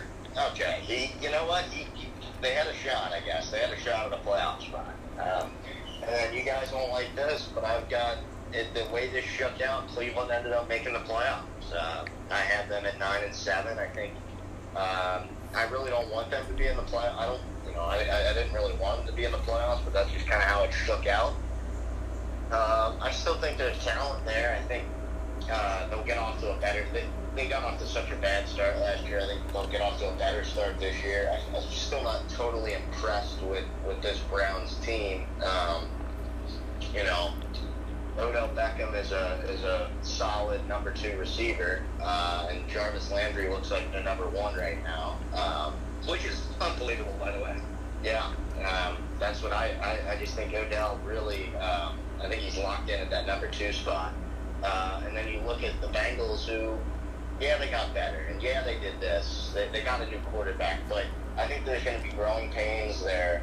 Um, you know, there's there's a rookie left tackle, and, and the the defense I think is better, but they lost Trae Waynes. That's a loss in the secondary, and uh, I don't know. I'll, I'll always worry about the offensive line, so I got them at five and eleven. That's I I think it, I could have been swayed maybe six and ten there, but I would stay away from the total. I just I don't think it's where I, I think the Bengals are either going to win five or six games. I think it's just too close to call. Two things, Zach, that So you. anyway, Oh, sorry, I don't mean to cut you off. You, you good? go ahead, go, go ahead, Alex. I just two things, Zach, that you mentioned, and Elliot, you mentioned something as well. You mentioned Zach the Browns and the terrible start they got off to last year, two and six. Let's not forget that the Browns' schedule last year, in the first half of the season, was ridiculously difficult. I, I, said it. I said it multiple times, Zach, on our show, that the NFL did the Browns a very big disservice. You look at their schedule to start the season this year. Obviously, going to Baltimore week one is not going to be easy. The Bengals on Thursday Night Football, I think, will be a win for them. Uh, they host Washington. That's a win. They go to Dallas, Indianapolis, at Pittsburgh, at the Bengals, Las Vegas. So there's some difficult games there at Dallas, Indianapolis. Uh, but there's also some very winnable games. The Bengals, uh, Washington, excuse me, uh, the road game at the Bengals in Las Vegas. It's not inconceivable to me, excuse me, that they can start uh, maybe four and four and put themselves in a better position to make a run at the playoffs. And then Zach Elliott, you mentioned the Steelers kind of being that forgotten team. It, that defense, look, I mean, Devlin Hodges, Zach, you can say what you want about him. The Steelers were in a were, were in the sixth seed in the playoffs up until the last two weeks of the season. In fact, at one point, I think they were in the fifth spot in the playoffs. That's how good the defense was, and the defense was winning them all those games. So, um, we all have the Ravens winning the division. I have the Steelers and the Bengals in the playoffs as well. Zach, um, you have the Browns and the Ravens. Elliot, you have the Ravens in the playoffs. Anybody else from the AFC North? Yeah, I had the Steelers. Okay, so we each have two teams in the AFC North. So yeah, that's that's the AFC North. Um, we'll do we'll shoot down to the the AFC South. Uh, obviously, a kind of a weird division. Not a lot of uncertainty there with uh, kind of a changing of the guard in Indianapolis after Andrew Luck retired last year. Now they go. Now they got Philip Rivers. Uh, you got uh, Hopkins is no longer on the Texans. Uh, Elliot, let's start with you this time. Where where, where, how do you see this Shaking out? It feels like it's kind of an open division. Yeah, I have it completely up in the air. Um, and the surprise, the surprising thing I'm going to have uh, coming out of this division is that there's only going to be one playoffs. I don't think this is going to be a, a, a division loaded with 10, 9 win teams. I think this is a struggling division. Um, and I'll be I'll be curious to see how the Texans fare. Uh, so I'll start. Yeah, the Houston Texans have obviously lost their best offensive piece, not counting Deshaun Watson. Um, and, and they have a decently tough schedule. It's not, you know, it's not the hardest. They do play the uh, Lions. They play the Bears. Um, they have to play the Patriots, who are kind of depleted. Uh, and and they play the Packers, the Vikings. So I, I- think it's going to be probably a 500 season um, for Bill O'Brien. I think that's how it's going to work. Um, but we go down down the uh, down the list here, and I'll go down to the Indianapolis Colts. A lot of teams are high on the Colts. I don't understand it. They've got a pretty pretty damn good defense. Uh, but other than that, you know, Philip Rivers is 100 years old. I don't I don't trust Philip Rivers at all. I think he's going to have some good plays with T.Y. Hilton. I think it's going to be a lot of down the field, long balls. Um, they've got a talented backfield now, Jonathan Taylor. So, uh, you know, and Marlon Mack is on the team, listed as a starter at this point. I, I'm seeing about a nine-win team, uh, eight, eight, eight.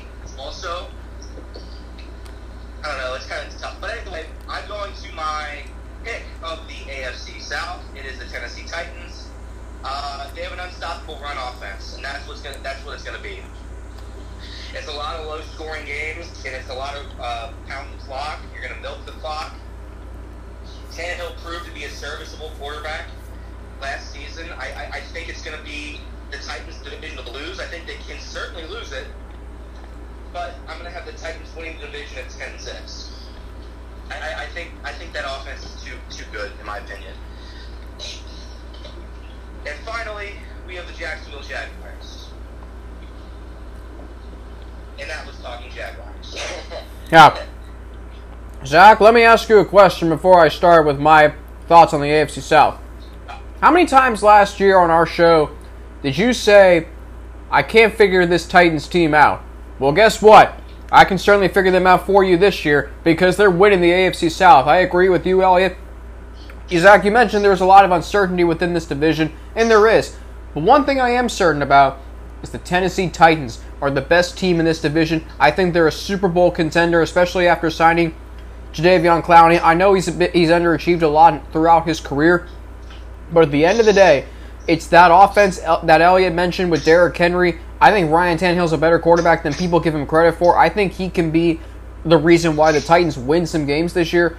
I think their offensive line is tremendous. I think their defense is really good. I think Mike Vrabel is a very good head coach that does not get talked about enough. I think the Titans run away with this division late at 12 and 4. Houston's interesting to me. I think Deshaun Watson's Deshaun Watson is still a savage, but the one thing that Deshaun Watson has always had throughout his career, not just with the Texans, but also at Clemson. Sorry for that. Um, is a great receiving core. He still kind of does with uh, Will Fuller and Brandin Cooks coming over from the Rams, but at the end of the day, without DeAndre Hopkins, I think this team is just another team in the division, and it, quite frankly, in the NFL. I got them at nine and seven. The Colts, um, I can't figure this team out. Last year, they, last year they were five and two through seven games with Jacoby Brissett at quarterback. This year, Philip Rivers, not really totally sold on that signing. I think the Colts can be competitive. I think their offensive line is really solid. I think they have a strong running game. I think their defense is good, but I think they have enough firepower on offense to compete with the Titans. I can't believe I'm saying that. Uh, I got them at seven and nine. The Jaguars, I mean, they they're going to be the number. They're going to be picking first overall next year. They're going to take Trevor Lawrence. Sorry, Gardner Minshew. Minshew Mania is going to be a, a two year one two year hit wonder. Uh, they're two and fourteen. Zach, go ahead. Yeah, I,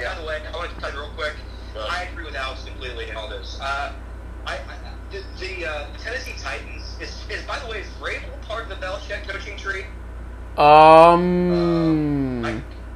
Well, he played under him, so does that does that count as such? Yeah. Well, even if he's not, you know, Alex brings up a very good point with him. He's going to go down as one of the most underrated coaches in the NFL, uh, especially the last few years. Uh, I mean, what he did with that team, it, it's just that style of offense, man. We don't see that style of offense anymore. That's 1970s offense. So, you know, I'm excited for the Tennessee Titans. I just want to that Alex saying Vrabel's underrated. I completely agree with that.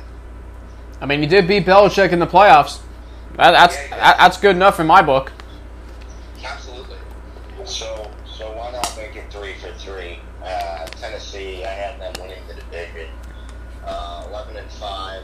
I feel like there's nothing flashy. There's nothing that's like sexy about this team, but uh, Derrick Henry, ground and pound. Um, Ryan Tannehill, I guess we'll get the job done. I'm not like on the Ryan Tannehill train, but uh, AJ Brown's a great receiver. And I like their defense a lot. Uh, Kevin Byard's a great safety. Kenny Vaccaro is a good safety. Um, and they just, like Alex mentioned, they got Jadeveon Clowney, which I think is going to be a game-changing move for them. I think that's going to be uh, a great, uh, a great move for, for Tennessee. He should uh, fit in well there. Um, so I like Tennessee to win the division. Um, again, I didn't like this the way this turned out, but uh, I ended up with another playoff team, and that's uh, the Texans. Uh, I had them at nine and seven. Whoa, Because I just think, again, uh, Deshaun Watson's great. Um, I can't really, um, can't really hide the fact that I've ripped on Bill O'Brien for a long time, but I think there's enough there where you have uh, Deshaun Watson can kind of carry the load for a while. I mean, they started, I think, uh, they 0 3 last year. Um, I, I still think their offense is, is capable. Will Fuller, uh, if he's healthy, which is, I mean, the biggest if of all time. Um, that guy hasn't been able to stay healthy ever, but um, he could fill in and be a, a great uh, option for that offense, especially as a deep threat.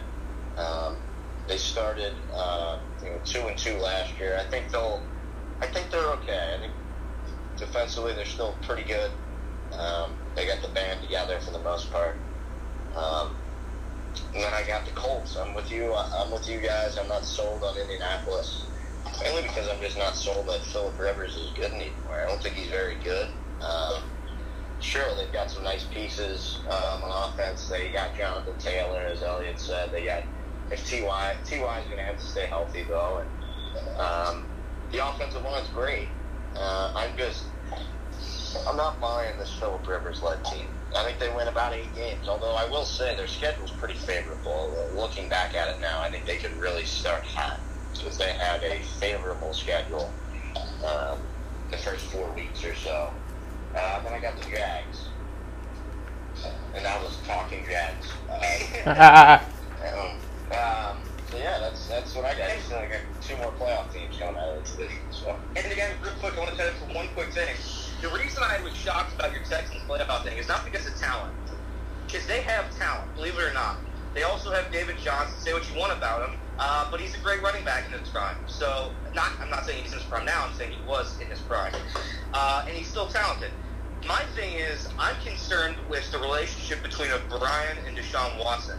Uh, Yeah. What the? I mean, what is going on? Why did he trade their best wide receiver? Did he want to lose? I, I don't know. Because be, because. DeAndre Hopkins and Bill O'Brien never saw eye to eye. There, I don't think there's an issue between O'Brien and and Deshaun Watson. I mean, Deshaun Watson just got paid 160 million dollars. You're going to say that there's an issue with those two? I haven't heard anything that makes me think that there is. It was Hopkins that had issues with Bill O'Brien. Now, that doesn't mean you trade away one of the best three wide receivers potentially in the National Football League. Um, that move was that move was egregious. It was terrible, but I don't think Deshaun Watson has an issue with Bill O'Brien. Now, this year, if the Texans start, you know, if they start slow and they never recover, then then we can maybe talk about that. Yeah, I mean, I I think with with Houston, like you said, the thing that the the reason I, I'm, I'm picking him is Deshaun Watson because I think he's that good to where he can hide the flaws of a Bill O- Bill O'Brien, um, and I think he's good enough to kind of like, yeah, um, I, I can kind of carry us through uh, some rocky coaching and some some missteps. Although I will say their schedule to start the year is just brutal. I mean, I like it's, I think I think an 0 3 start is could be in store for them. Maybe not. Maybe they could win one of those. But they got at Kansas City, the Ravens at home, and then at Pittsburgh. I mean, that's not that's not pleasant. No, Start the season. No, you're- you're- luck to them. you're definitely right. Let's uh, let's shift gears. Let's go. Uh, let's go out east. Uh, Tommy Tommy Brady leads New England. Do we see a potential changing of the guard? Obviously, uh, again, some some new look teams there. Uh, it could be two at a time in Miami. Um, guess it's going to be Cam. It's going to be Cam's team in New England as of now, as far as we know. Um, Elliot, or yeah, Elliot. Elliot, start us again. What, the, the East. Where, what's what's going to happen in the, the AFC East this year? I actually, believe it or not, I think it's going to be a fun. I think it's going to be one of the most fun divisions in football, just because of these teams are all kind of wild cards at this point. Um, I do think New England is not going to win the division. I'm going to say that right now. I don't think they're winning it. Buffalo is too talented. They just got Stefon Diggs. Uh, they have Josh Allen, who really picked it up last year. Um, and not to mention, they still have John Brown. They have Singletary. They have the new guy who just got, I forget his name, Zach, help me out. Zach Moss. Yeah. Uh, I think their offense is loaded. I think they've got a decent defense. Um, and, and I think they're going to do enough to win that division. I think they're going to win it at 10, uh, 10 and 6. Now's the fun part. We go, we go down to the uh, we, we go down to the Patriots. The Patriots, I'm to have winning nine games. Uh, I, I think I have heard so many good things on Twitter and in the news about Cam Newton and Bill Belichick that I'm starting to get worried, guys. I'm starting to get worried that these two are going to have a really good year. Um, Cam Newton's obviously not what he used to be, but I mean, this guy's an MVP. You know, you don't just you don't just luck your way into an MVP. Um, I, I think they have a lot of flaws on the offensive side of the ball. They got a decent running back core when they're healthy. Um, Sony Michel, I think, is injured. Um, but their wide receivers are very iffy. They just got Mohamed Sanu. It's going to be interesting to see what Cam Newton can do. Um, but I, I, I think I think they're going to have a nine-win season. This is Bill Belichick. Bill Belichick doesn't tank. Bill Belichick's not one to throw away a season for a draft pick. Um, I think his, one of his first picks last year was a kicker. You know, he doesn't care about the draft. He wants to win. He wants to be on the field and he wants to win. Uh, and I think they're going to do that. I think they're going to win nine games.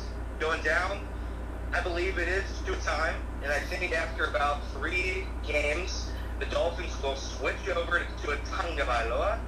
Uh, they will bench Mr. Fitzpatrick. Fitzpatrick's there as a little guy for him for the first few weeks. And I think they're going to be okay. I think they're going to win seven games. I think they're going to be um, okay. Not good. Uh, I just don't think they're they're ready to be good. And but that's why they have one of the first picks in the draft next year. And going down, we have the New York Jets. Oh, how the mighty have fallen. The Sam Darnold pick did not work. Le'Veon Bell is not good. They have no offensive line. Their defense is smelly. They just lost their best safety. Uh, this is a bad team. This is a bad football team, and you're looking probably at a four or five win season for the New York Jets. I don't like to say it because I don't mind the Jets. You know, I, I think they're okay, but my goodness, are they bad? Those are my picks. All right, gentlemen, get out a calendar. Circle December twenty eighth. Now, why am I now? Alex, Alex, I'm always concerned when you start with gentlemen. All right. Gentlemen. Well, let me tell you why. This might be hot take, Alex. Go ahead. Let me tell let, let me tell you why. Monday Night Football, Week 16, one of the biggest games for the Buffalo Bills in the last 25 years at New England. However, Elliot, I disagree with you. I think the Patriots are still going to be the kings in this division, and here's why. Guess who's still on the sidelines wearing the headsets? Bill Belichick. Thank you very much. Until he's gone, the Patriots are at least winning the division. Now, they're not as vulnerable because Brady's not there, but I'm telling you right now, you replace Brady with Cam Newton. That's about as good as you can do. And Elliott brings up a great point with the New England receiving core. Let me take you back to when Cam Newton won MVP in 2015. His leading receiver that year in terms of receptions was Greg Olsen at 77. The next closest receiver had 44. His name was Ted Ginn Jr. Fun fact no wide receiver had even 750 receiving yards. And guess what the Panthers did that year? They went 15 and 1 and went to the Super Bowl. The, the Patriots receivers this year, obviously they're not very they're not very good, but at the same time, James White reminds me of Christian McCaffrey with Cam Newton in Carolina because of James White's ability to both run and be a pass catching threat out of the backfield. You watch, New England's going to take the division at 12 and 4. That said, I still think Buffalo is immensely talented. I'm now in on Josh Allen, as I said on our fantasy football show. I've seen, I saw enough of him last year to make me think that he is an up and coming quarterback in the National Football League. I think the Bills with Stefon Diggs are going to be a little bit better on offense. Their defense is really stinking good. Um, Sean McDermott's done an unbelievable job um, as, he- as the head coach of the Buffalo Bills. Led them to a 10 win season last year. They will be 11 and 5 this year. Now, the way it shook out for me um, with NFL playoff predictor, uh, I got the Dolphins at 4 and 12 and the Jets at 2 and 14. I do think Miami will be competitive once again, as they were in the second half of the season last year. I'm sorry for that. Um, Tua will start eventually. I would not rush him in. I would start him maybe towards the start of the second half of the season. You have to remember he had a very severe injury last year, and you can say, well, he's you know he's healed, he's throwing and all that. Yeah, that's fine, but at the end of the day, you need to protect your young quarterback. Now the Jets, I mean, you know, you look at the Jets roster. I mean, who are their receivers?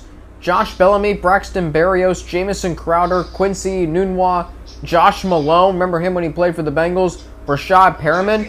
I think Quincy Enunwa's out, isn't he? I think he is too. See, who do the Jets have? They lost Robbie. And- yeah, they lost Robbie Anderson. Sorry. Yeah, they lost Robbie Anderson in the offseason. I don't know. I mean, the, the, the Jets, to me, I think Sam Darnold's got some potential, but at the end of the day, I haven't seen enough from them to make me think that they're even close to being the team that went 6 and 2 down the stretch last year. And by the way, the Jets last year had a lot of hype going into the season. But I'm telling you right now, this Jets team is going to stink. They are going to be flat out awful. 2 and 14. Patriots are my 3 seed, Bills are my 5 seed. Zach, you're up. Yeah, I think it's never when when you when anyone predicts the Jets to be good. I feel like they have to have they have to be taken to a mental hospital because um, the only time they're good, like it's just like it's ne- the Jets are never you never expect them to be good, right? I guess maybe in 2010 when they, after they made the AFC Championship game, but it just the Jets are a punchline, and I'll, I'll get to that in a minute. I guess. God, make me sick. Um, I got Buffalo winning the division. Uh, may or may not have placed a wager on that, so hopefully that works out. Hmm. Um, Josh Allen is a is a good quarterback. I I was wrong about Josh Allen. I think he's good enough in this league to win games um, as a, as your starting quarterback. I think he's kind of got to do it with smoke and mirrors. It's not pretty. It's not you know he's not like a like the the picture perfect quarterback. He kind of has to to uh, ad lib at times. Like yeah, I gotta run for I gotta scramble around for 30 yards and figure this out. Uh, but I think he's I think he's good enough, and, and I like this Buffalo team a lot. Uh, they added Diggs. Um, they're to be. Uh, I, I think they've come a long way in, in just two years. I think um, you look at what they've got up front. You got a guy like Jerry Hughes is, is a guy who uh, is a veteran up there. Ed Oliver, uh, a great player, first round pick last year. Their secondary is as good as anybody's. I think Tre'Davious White just got paid, and Micah Hyde is a great safety. So I, I like Buffalo a lot. I think they win the division. When we get to New England, I think there's going to be a fall off. I just think it'd be hard for me. It's hard for me to think that there won't be some sort of drop off because last year we saw the cracks. And I know maybe some of that was on Tom Brady. He wasn't that good last year, to be honest with you. Um, but they just were not a good offensive team, and I think that speaks to kind of the personnel. Brady fell off. I don't think Cam Newton's very good. I think he's okay. Um, their receiving core is, is pretty weak. They got Jules, but um, I'm not I'm not sold on the New England offense at all. If it was bad last year with Tom Brady, I don't see it being all that much better with Cam Newton. Uh, defensively, and we didn't even talk about this, but they had multiple guys opt out. They were so good defensively last year, but they don't have Patrick Chung this year. They don't have Hightower this year. Those are losses. Uh, I mean, they had like seven guys opt out. Um, maybe that's just like Belichick's master plan, and he's laughing at us and didn't even want those guys here there anyway. Uh, wouldn't shock me. I got them at nine and seven, and of course that gets them into the playoffs. So, uh, but I think it's a drop off. Not winning the division for them is kind of a, a, a surprise, to be honest. Uh, Dolphins, I kind of did them dirty. I got them at four and twelve, but I think they could win maybe six games, to be honest with you. Um, I think they're improving. I think they did some great things under Brian Floro last year. Yeah, Flores is his name. I was say Floro.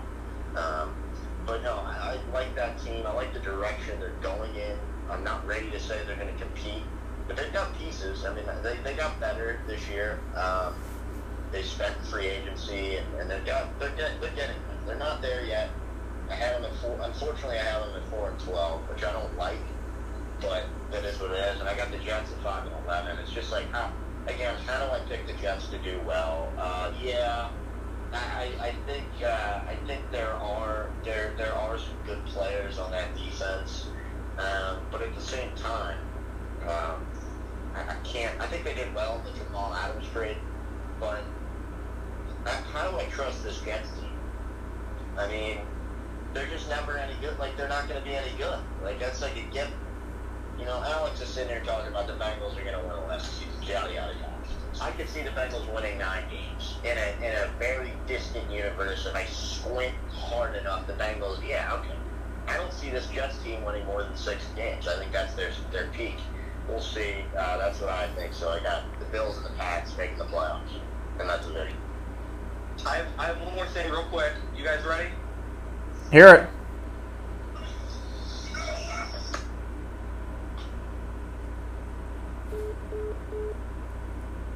We got a little disconnected there from uh, Zach and Elliot, so we'll uh, pick back up here uh, here on the NFL preview show. Elliot, Hold on. what are you, what are you trying? I, I don't know what Elliot's trying to do here. This is uh, Zach. Are you there? We'll get Zach Freeze back on. We're on the uh, AFC East. Elliot was uh, trying to get to something there. I, well, I believe what happened. I'm not sure. Somebody accidentally hung up. It was not me. I didn't try to. Well, I don't think it was me either. But oh well. Oh well. We're back. We're back. So, Alex, give me a time code real quick. How much time we have left? Uh, we got just under 23 minutes on this recording, so we're probably going to have to run into a second recording here because Anchor only allows 60 minutes. We'll, we'll do a, we'll do an NFC too. All right, we'll, we'll get to the NFC. Okay, so uh, what are we on the AFC West now? Yeah, Elliot, did you have one? You were about to say something, right? Mid call, as it cut out. Yeah, I just had a funny video. It was just Chris Berman saying nobody circles the wagons like the Looks like the Buffalo Buffalo Bills. Bills. Nice. But I, uh, obviously the phone cut out. So um, we go down to West. Zach, I want you to go first because I'll, I'll go first. Yeah, You have I'll go first. Um, this again, I wasn't happy about how this shaked out. To be honest with you, I keep saying that, but it just like when you when you pick every game, you it's just like it's weird.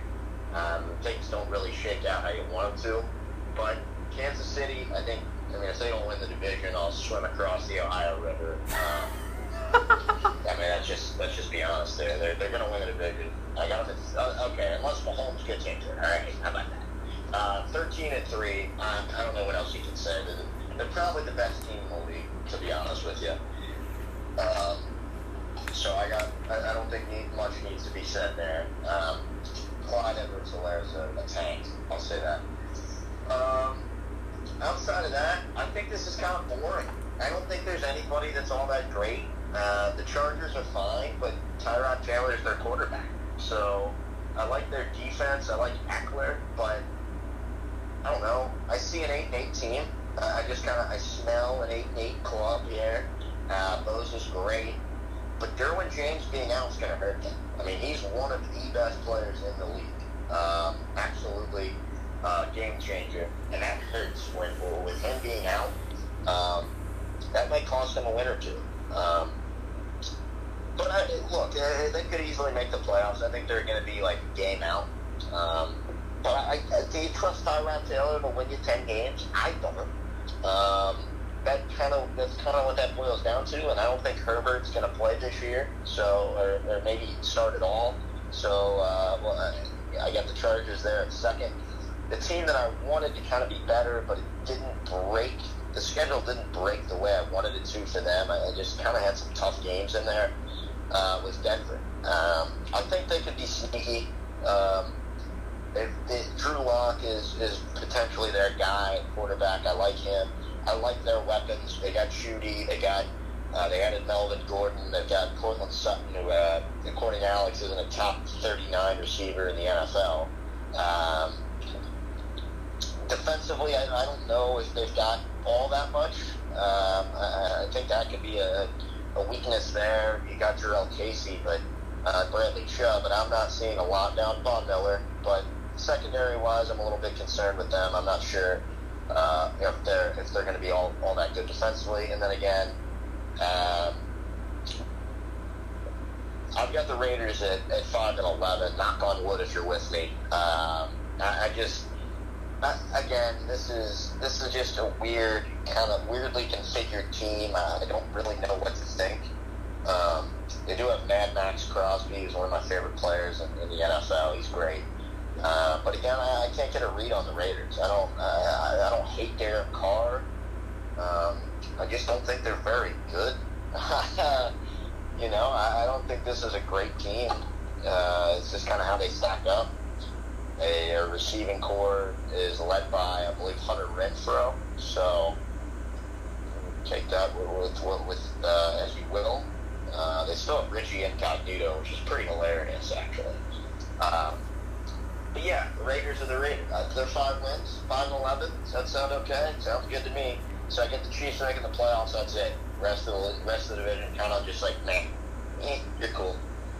That's that's what I got to the to the West. And Zach, I, and Zach, I agree with everything you're saying about the AFC West. It's basically Kansas City and then everybody else. Now, remember last year going into the division, I was kind of playing around with the Chargers, maybe winning the division, but I don't see that this year. I think Zach, you hit the nail. You hit the uh, nail with the head of the hammer. Derwin James being out, uh, that is a humongous loss for them on the defensive end. Now, I think their defense is still very strong, especially up front with Joey Bosa and Melvin Ingram. Don't forget the addition of Linval Joseph from Minnesota helps. Um, but and Chris Harris in the secondary coming over from Denver. But at the end of the day, Kansas City's the best team in the AFC West. Clyde Edwards-Hilaire is going to make everybody look like fools for passing him up in the NFL draft. He was he was the last pick in the first round, but he's he might be the best rookie in the NFL this year. It would not shock me one bit. And Andy Reid has had immense success with running backs like Edwards-Hilaire, with Brian Westbrook, LeSean McCoy, Jamaal Charles for a little bit, Damien Williams, who opted out um, this year. So there's a great opportunity for Edwards-Hilaire to be a huge impact player. And then, Zach, you, you mentioned it. The rest of the AFC West, there's nothing special to either to any one of the other three teams. Denver to me has the chance to be a sleeper, maybe playoff contender in the AFC West, but the way it shook out for me is I have them at five and eleven, and I really don't know why. I like I like Drew Lock's potential. I think they have some playmakers on offense with Courtland Sutton. Jerry Jeudy's going to help um, with the, the receiving core a little bit. I, I, their defense is uh, up front is strong, but don't really know much about them um, towards the back end of the defense. Uh, the Raiders, the Raiders have some talent. I, I'm not, I don't trust their defense though.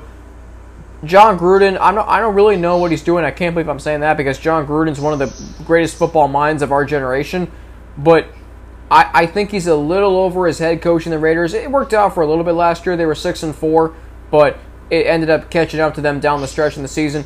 I got the Chargers at seven and nine, Raiders at six and ten, and the Broncos at five and eleven. The Chiefs, I mean, barring something unforeseen, they're going to run away with this division. They're going to be the number one seed in the playoffs. Patrick Mahomes is the best quarterback in the NFL. He's the best player in the NFL. He's the most valuable. He's the most valuable player in the NFL.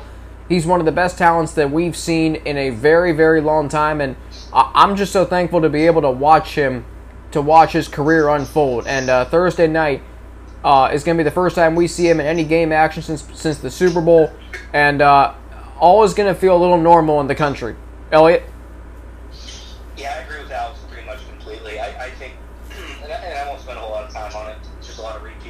Said But and to Alex, one thing that Alex said that I agree with. I think the Denver Broncos have a very exciting roster. I don't think they're a playoff team. I don't think they're ready yet, but I think they got Drew Lock, a decent quarterback. You got Melvin Gordon now. They have uh, they have they have Lindsay, Philip Lindsay. They've got uh, some new wide receiver cores, Courtland Sutton. Uh, I mean, it's it's a fun roster. Are they winning nine games? No but they're fun, and I just wanted to point that out. Uh, other than that, Chiefs win the division, and that's about it. Las Vegas, nothing to see there, and uh, Chargers, sorry, they're not going to be good. Don't forget, Elliot, too, that the Broncos also added Jurrell Casey on the defensive line. I can't believe I didn't mention this. Uh, Melvin Gordon as at running back, so they have some talent on both sides of the ball. And the one thing about the Broncos is, look at their losses last year. Eight points at Oakland, two points at home against Chicago, two points at home against Jacksonville, two points in, at Indianapolis, four points in Minnesota. Fun fact: they led that game 20 or 23 to nothing uh, in the first half. Denver last year was extremely competitive. They just didn't know how to close out games. If they can do that this year, they can be like we're saying a playoff sleeper. So Zach, I'm just gonna say this: we're gonna um, end this recording. That was the AFC. We'll start a new recording here in a few minutes, and we will go to the NFC, which last year was ridiculously strong, and it will probably be that way again, considering a six time Super Bowl champion has made his way to that conference.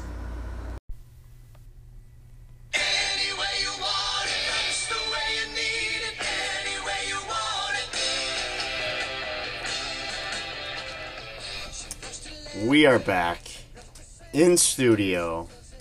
Triple B podcast, basically. Not even podcast, show. I'm calling it Triple B's because I'm going to mess up the name if I try and say it. It's got the words Bengals and Breakdown and Bearcast in it somehow. I'm Zach Freeze with my two knuckleheads here, Alex Frank, uh, with a marvelous shirt, marvelous Cincinnati Bud shirt, and uh, Elliot Rearing's also here. Boys, uh, football's back, officially back. Uh, I'm glad I can be the afterthought. yeah, you're here, I guess. Um, this is this is, uh, but no, uh, this is a uh, our, I guess our second show. The first show we did uh, remotely. Uh, we did kind of a little preview, but we got a lot of ground to cover, and uh, we had a we had a nice week of games. Some some great. So we, we the good, the bad, and the ugly, right? I mean, we had some great, some not so great. Stephen Gostkowski was the ugly. Yeah. Um, he was bad. That was tough. I think he saved his job with a 20 yard field goal. I Wait, guess. my bad. The Browns were the ugly. The Browns were the ugly. They weren't very good either. There were some bad games, but and I think kickers were having an issue too, all throughout the league. It wasn't just the Bengals, it wasn't just uh, the Titans, it wasn't just the Browns. It was everybody this week. So, interesting week of football though. Football is back is the mo- is the most important thing. Football is back. Football is back. And I think with that, we felt a sense of normalcy. Um, and I, and the, the no fans didn't bother me a whole lot.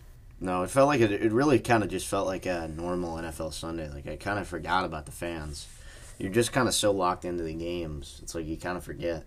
Yeah, I, I, I personally don't care about the fans, to be honest. I, I mean, if they're there, great. If they're not, great. Doesn't matter. Um, as long as the product on the field is good, that's all I care about.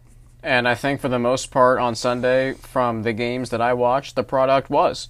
Yeah, I mean there there was obviously some some sloppiness. I think that's to be expected, but yeah, I thought I thought from what we saw, or from what I saw, it was it was solid. I mean, it was there was some there was some good some good games, some good football. Um, but let's not waste any time. Uh, I guess we will start. We'll start with the the hometown team. Uh, in typical fashion, they they they they lead for most of the game. They look oh okay, defense playing well. Big Joe Burrow, you know, takes his lumps at times. It was an ugly first half, but had a nice touchdown run. It looked like this they were going to kind of uh, grind out a win, but no, no. We uh, we know where the how this one ended. Uh, 16-13, late drive. Burrow marching the Bengals down the field. There was the controversy with AJ Green. Did he score? Did he not score? But it was they called an offensive PI. It was the it was the game winning touchdown, but offensive PI wipes that away, and then we got a. Th- but no no worries. We got a 31 yarder dead center kick to tie it. Right? No, no. Randy Bullock Zach, I want an apology. misses a 31 yarder. Zach, I want an apology. Alex and I both want an apology for I don't know. I'm not because this guy stinks. he hurt his calves. Both. No, he did not hurt his calves. If you watch, calves, no, no, no, no. plural. If, if you watch a replay of the kick, he's not, he's not um, hunching over because he hurt his calf. He's hunching over because he knows he missed the kick badly. That's what he's doing. Randy Bullock, Ellie and I have both tried to tell you, Zach, and, and you're like, oh, you know, it doesn't make a difference if you have a good NFL kicker on your roster. Yes, it does. We don't have two we- field we- goals we don't- earlier. We don't have. Oh, big deal! It didn't matter. It, ma- sure, it was great then, but it didn't matter at the time where you missed the the most important one of the game. Okay, I have two issues. it, okay, no, no, no. It, okay, I said this on my blog yesterday. It is not an added bonus to have a good kicker on your roster. It is crucial to have a good kicker on your roster. Justin Tucker, Wil Lutz, Jake Elliott. Well, he's not that good, but anyway. J- J- really? He's all right. He's not one of the Better top than Randy Bullock. Let me let me run through some of the kicks that I can think of off the top of my head that Randy Bullock has missed in his career as a Bengals kicker that has cost this team games. Elliot, to your point last year, I was overreacting to your point last year you made after week one. I'm certainly not overreacting now because that should never have happened, in the wise words of Taylor Twellman. Let's run through Randy Bullock's missed kicks over his career. Last year, week one, 45 yard field goal, missed it against Seattle, one point loss for the Bengals. 2018, missed a 53 yarder against the Ravens on the road, down three. Bengals end up losing by three. 2018, week three, missed a 50 plus yard against Carolina. The Bengals lose by 10. Had he made the field goal, it would have been a seven point game, and they would have had a chance at the end of the game to potentially throw a Hail Mary. 2016, week 16, missed a game winner at Houston, 43 yards away. Now, the Bengals were out of playoff contention by then, but still, you had an opportunity to win the game, and Randy Bullock could not come through. If you're trying to tell me that Randy Bullock still deserves to be the kicker of this team, I'm sorry, he does not. And also, don't tell me that Randy Bullock is injured, because he sure as hell is not hurt. Randy Bullock knows that he missed that kick badly. It wasn't even close. It wasn't Scott Norwood missing just a little bit to the right in the Super Bowl in 1991. This was this was missing a kick that went almost as far east as Pittsburgh. That's how bad the kick was. He missed the net, and it was less than an extra point. I mean, he missed the net. Yeah, true. And and here's what I have to say. Randy Bullock, I call him Fat Randy. Alex doesn't like when I call him that, but you know that's what I call him. I, I'm you know somebody who struggles with my weight a little bit. I'm allowed to call him Fat Randy. So Mr. Fat Randy, here's what I want to say to you. I don't care what you do prior. I know it's it's a thankless job. Kicking is just like a bullpen pitcher, like Zach tells me all the time. It's thankless. They only remember your bad kicks It's true. unfortunately, this is what I have to say. He has proven not to be clutch. He doesn't make kicks when they matter. Uh, and, and that's what we need. By the way, the kick was 31 yards. I mean, if you send me, if you send Alex, if you send Zach, if you send my dog out to kick a 31 yard field goal, I would say there's a 95% chance we all make it, including my dog. So, Fat Randy, this is what I have to say to you. I, I thank you for your service. And Zach's got his stats. I know he's going to come in here hot with that. Well, I'm just gonna say His- we, we talk about Fat Randy, and he, he, like you say, and I'm sorry to cut in, but I mean he made his last ten kicks of last year. But no, nobody talks about that. And he made the first two of that game. He missed the kick in crunch time, but I don't think that's the one reason they lost. That's my only point. The, the, the Bengals There are a lost the game. The Bengals lost the game. No, you're right. It, it it's not. I mean, Joe Burrow admitted that they should have had they should have put the Chargers away much earlier in the game. You think about the second quarter and the way that started. They stopped the Chargers on fourth down, and they end up punting the ball away. You're up seven nothing. You just stopped the Chargers on fourth down. I believe that was the false start on Bobby Hart, which I can get into God. why he should not he should not ever take the field again. I mean, that he was it. couldn't block a chair. No. I mean, I mean, Joey Bosa made him look foolish out there. twenty-one million dollars for that guy to get my franchise quarterback killed. That's what we're paying that guy. And this isn't. I mean, this is not. Twenty-one million dollars. This is not even the blind side. Jonah Williams, by the way, I thought got better as the game went on. That was Yeah. fine. Trey Hopkins played well. Michael Jordan, you didn't notice him because he didn't do anything bad. Xavier Su'a-Filo's out this week. Billy Price is going to be starting. That's going to be an interesting endeavor to see unfold on Thursday night. But at the end of the day, Zach, you're absolutely right. The Bengals didn't lose this. Yes, ultimately, Randy Okay, Bullock Randy cost Bullock them. up, screwed up. He did. But But this team, you think about, I think about the end of the first half. You have the ball on your own 41 yard line with 111 left. No way in heck should you let the Chargers score at all. Forget about it. If you don't score, was fine.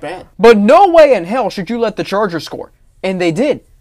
defense played great, but that was a big. That was a problem.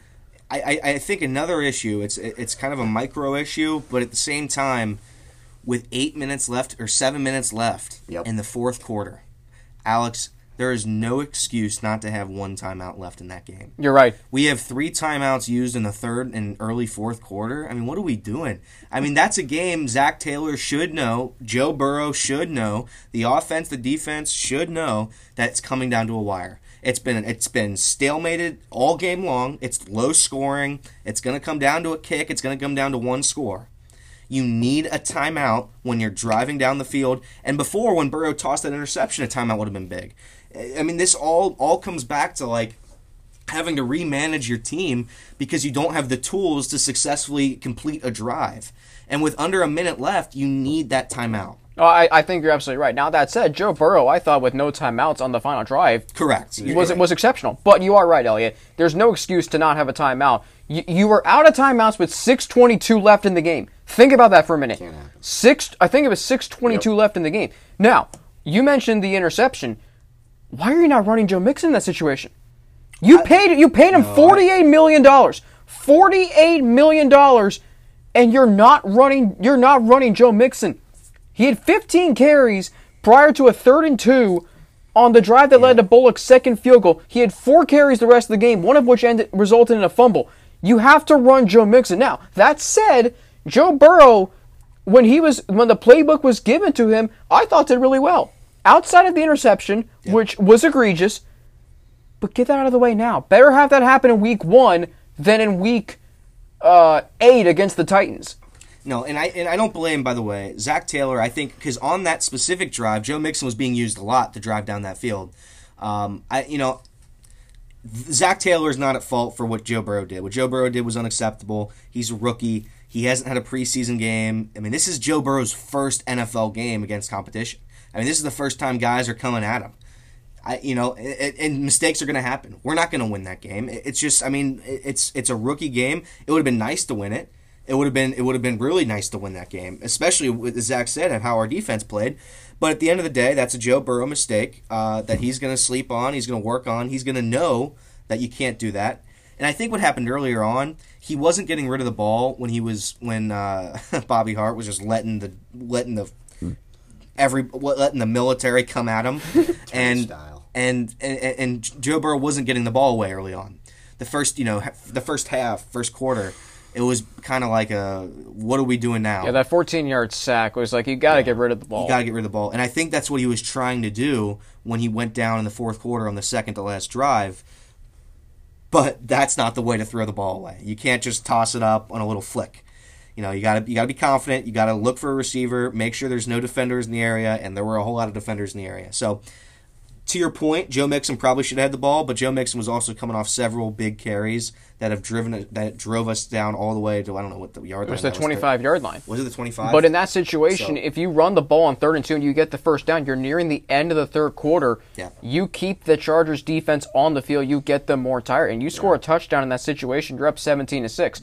I'll give you another play that really I thought kind of flipped the momentum a little bit. It was a third and four on the Chargers touchdown drive. Tyrod Taylor's rolling right. Sam Hubbard tries to get him down. Taylor stiff arms him, and the only catch of the game made by Jalen Guyton was on that play, and it kind of took a little bit of momentum away from the Bengals over to the Chargers. And if Sam Hubbard gets that sack, I think the game might have turned out a little bit differently. But I think Elliot, to your point about you know Joe Burrow, he, he does have to get rid of the he did have to get rid of the ball quicker in the earlier in the first half. And I'm telling you right now, Thursday night when you're playing against Myles Garrett, Larry Ogunjobi, and Sheldon Richardson, and you think about what quick what the quick passing game can do. This is something I brought up yesterday with Justin and Preston on our Bengals re, uh, recap show. If you are able to establish your quick passing game against the Browns defense, their linebacking core depleted, their secondary depleted, or just not very good, and then you force the defensive line to have to make plays. Because I'm telling you right now, th- Joe Woods and and the defense, they're probably thinking, "Oh, look at that offensive line. We're teeing off against Joe Burrow." They have to be thinking that going into Thursday night. Yeah, and look, I think Burrow. I don't think Burrow's the issue. I think Burrow looked good, to be honest, for the most part, despite him almost getting murdered um, multiple times. I think they're going to be in good shape with Burrow. Uh, maybe not, probably not this year, but uh, it wouldn't shock me if they won on uh, in Cleveland, just because I think I don't know how much better of a like.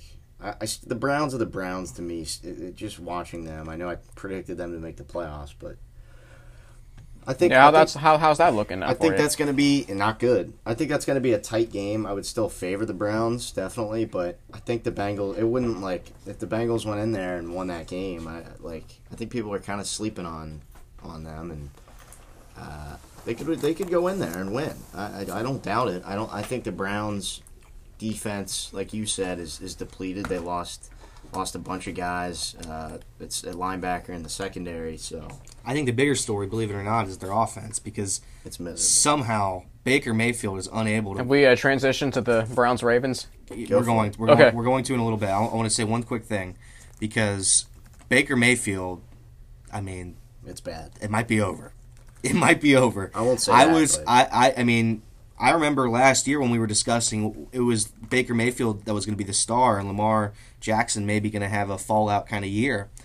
It's. I mean, it's not. Lamar Jackson's the real deal. He's the MVP of the of, the National Football League, and he is and he is good. Uh, Baker Mayfield. I mean, ten targets to one of the best receivers in the NFL, Odell Beckham. Ten targets, three catches for thirty yards.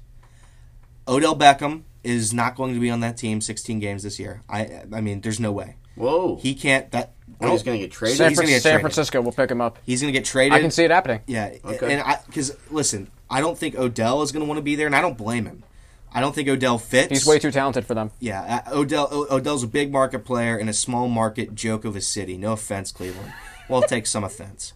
Um, but this is a team in Cleveland that doesn't have a soul. It doesn't have purpose right now. I don't I don't know what's going on. You have one of the best running backs in the NFL, and Nick Chubb. He's getting out carried by another great running back, Kar- I am sorry.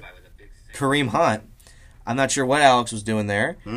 I was pulling. I was pulling up the stats, and some video just happened to come up Hmm. Oh, on the, go, uh, the laptop. Anyway, Stats you have Nick Chubb, one of the best running backs in the NFL, getting out carried by three touches to Kareem Hunt. Again, Kareem Hunt's a great running back. He's phenomenal. But you can't have a split backfield like that and expect to do anything good because you're playing the Ravens. You have to establish somebody as the leader here. Somebody has to do like uh, Baker Mayfield can't complete a pass. Odell can't make a catch. Jarvis Landry does his job, and then you have Nick Chubb not being able to get in a rhythm because he's getting out every other play. This is this is this is a uh, uh, Zach Zach said it earlier. I think uh, a few days ago. It's a losing culture in Cleveland. They don't have anything in Cleveland. Um, I'm going to say that they're going to win the Super Bowl next year. they're not winning the Super Bowl. No. I mean, It- it- 20, 2020 has been a year of unpredictability, but if there's anything that I'm sure about, is that the Cleveland Browns are sure as heck not winning the Super Bowl this year, and they sure as heck are winning the Super Bowl next year. And I don't know when they're going to win the Super Bowl, but you know what? Here's here's what really ticks me off about the Cleveland Browns. It's not just a losing culture within the organization; it's a losing culture within the fan base. I, I'm in a Twitter group chat with some high school friends, and one of one of their dads is in it too. They're big Browns fans. Some are Bengals fans, which of course I like. Um, so he he reaches out yesterday and he, asks us um, why we thought Joe Burrow was going to break the rookie touchdown passing record that Baker Mayfield currently holds at 28. I thought about I, I thought this. What has Baker Mayfield done since then with more talent? Nothing. Thank you. He he's done less with more talent. How does that happen? And Baker's like, if anybody can turn around this franchise, it's me. okay. What have you done? 7 8 1. That's encouraging. That's fine. Baker was very successful that year. 6 and 10 with the team that they had last year on offense? Embarrassing. I get it, their offensive line wasn't very good. Okay, you have Nick Chubb, one of as Elliot, you mentioned, one of the best running backs in the NFL. I put I put him in my top five running backs in the NFL. Jarvis Landry and Odell Beckham Jr., two of the top 25 receivers in, in the NFL. You also had a pretty decent tight end in David Njoku. And by the way, Njoku, you excuse just me. added Austin Hooper. You, you just added Austin Hooper. Well, what did he do? What did he do? Two catches for 15 yards. Whoop de doo, big deal. How many targets? Uh, two. You know, and that's and that and that's the thing. And, and apparently, Kevin Stefanski loves to use his tight ends. Mm, Okay. and and it's like Njoku is now out for the year, I think, right? Or is he? He's out for a period of time. He's on I haven't- IR. He's on IR. He might So- only miss three games, but yeah. So we're gonna have to, we're, they're or they're gonna have to um, adjust to having just Austin Hooper, who they didn't utilize at all. Um, and to Alex's point, I mean, this is a team that has It's their loads fans. of talent. Their fans, loads of it. Yeah, and their fans have to apparently bash on the Bengals because they lost thirty-eight to six to the Ravens. Now, okay, I will say this: this is the Baltimore Ravens. Can we talk about how good they looked on Sunday? Because tough. they uh, they they are they have not lost a step from last year, and I was a little concerned about them coming into the season. Yeah. You look at the way you look at the way their season ended last year in the playoffs. It, they didn't put on a good showing. It wasn't a bad showing. It just wasn't very good. Tennessee kind of they made all the big plays, and Baltimore never really made that big play. But and then you think about, you know, I said their schedule's tougher this year. Teams are going to catch on to Lamar Jackson, and all Lamar Jackson did um, on Sunday was go 20 of 25 for 275 yards and three touchdowns, no interceptions, and also rushed for 45 yards on seven carries. That's a very solid Week One line. And it's interesting. I, I was thinking about this last night. Do you see how many commercials Baker Mayfield's oh in? God, and then you think about never-ending. and then you think about Lamar Jackson and, and the number of commercials he's in zero. It's because Lamar Jackson actually cares about the game of football. Baker show it did show in college that he is. We're getting into coward territory now. I love it. Keep Baker May Baker Mayfield. I said coming into the season he's going to perform well because he knows he has to. I didn't see any I, I, from the stats on Sunday. I didn't see any sort of that. If the Browns lose on Sunday, if the Browns lose on Sunday, 10 days in between games, I'm not saying there will be. I don't think there will be. But will there be a quarterback controversy in Cleveland? No. Because let me tell you, Case Keenum looked better than Baker Mayfield did in training camp. Case Keenum, I don't think is going to start. I don't know. If they don't win games, I think Alex might have a point. I, I don't know how early it's going to be, They're not going to quit on him yet. but Baker Mayfield has looked very bad, and I don't. And, I, and again, for the love of God, I don't understand. He has every every offensive player that he wants, that he can dream of. Great running backs, great receivers, great tight ends. How are you not succeeding? Like, how are you not succeeding? I don't get it. But they aren't, and that's um, I, I and to Alex's credit, the Ravens looked great. Ravens looked like a Super Bowl contender. I have them winning the Super Bowl or getting to the Super Bowl. Uh, excuse me. I you know I, I think they outclassed the Browns, and I, I think it's going to be the Ravens show this year in the NL uh, or the NL Central, uh, in the AF AFC in the AFC North. But that's what we'll have to deal with. And to Zach's point earlier, I do think the Bengals will go in. will will will play Thursday night in Cleveland, and I think the, I think they're going to put up a fight. I think and I would I close game. if they if they win they win. I don't think it's going to be a blowout. I don't think I, what's the spread six and a half think Six it's and a down. half in favor of the Browns. I think it's been even bet getting bet down. Like I've seen it at five and a half. because I was I was surprised right at how to me. big that line was. It opened at eight and a half, which is That's just, like, ridiculous. silliness. That's ridiculous. I, I will say this now when we now when we reconvene on Thursday to and we'll really talk about this game on Thursday because it is it is a really important game. I think more so for the Browns because the Bengals aren't expected to be very good this year. Now then again, I, I picked them to go eleven and five, which I, I'm kind of bumping that down a little bit now. you think? oh god. Uh, I mean, Do you think? No, wait, hold on, Alex. In fairness to Alex, he did have them starting 0 2 and then winning 11 of. Well, then I flipped my pick last minute to the char- to the Bengals winning on Sunday, but that was because the Chargers were without Mike Pouncey, they were without Trey Turner, and you know what? Get- I do deserve some partial credit because I was close in thinking that the Bengals were going to win, Uh, yeah, I didn't. and that was and that was and that was a out. toss-up game. That was. that, was. that was That was the toss-up. that was the toss-up game of the week. That and the Raiders and the Panthers was, were the toss-up games of the week. yeah. well, but- except the Raiders Panther that was a good game. That was a good This game. was a horrible why are you not Why are you not giving the ball to Christian McCaffrey on fourth and inches? This is another story. But at the end of the day, I think when I when I think about the Bengals going up to Cleveland, I, I, it's it's definitely more of an important game than the Browns because, like I said, the Bengals aren't expected to be very good this year. Now, if the Bengals somehow win on Thursday, which I think they will, spoiler alert. Then they have they have ten days off. They're one and one. They're feeling good about themselves. They got Joe Burrow cooking. You know, maybe uh, I'll say this: AJ Green looked pretty good on Sunday. His yeah. first game back in two years. CJ Uzomah looked good. I, I liked how they used Gio out of the backfield. Joe Mixon looked pretty solid. The offensive line wasn't terrible uh, outside of maybe the second first. half. In the second half, they weren't terrible. bad. Yeah, you're right. Um, And I don't know if you saw this stat, by the way, and not to cut in a little bit. Gio, Gio, Giovanni Bernard is number one, and Joe Mixon was number two. Running backs, or I guess players in general, most carries without a fumble. Those guys were one and two in the NFL. yeah, and it it just so happened that Joe Mixon fumbled on Sunday. Which is unfortunate. It, it was very was a unfortunate. fumble. but give the defense. We didn't, we didn't even talk about the defense. I thought they played really well They at times. great. Jesse Josh Bynes played great. Jessie Bates was Played really good too. Jessie Bates was probably my player of the game.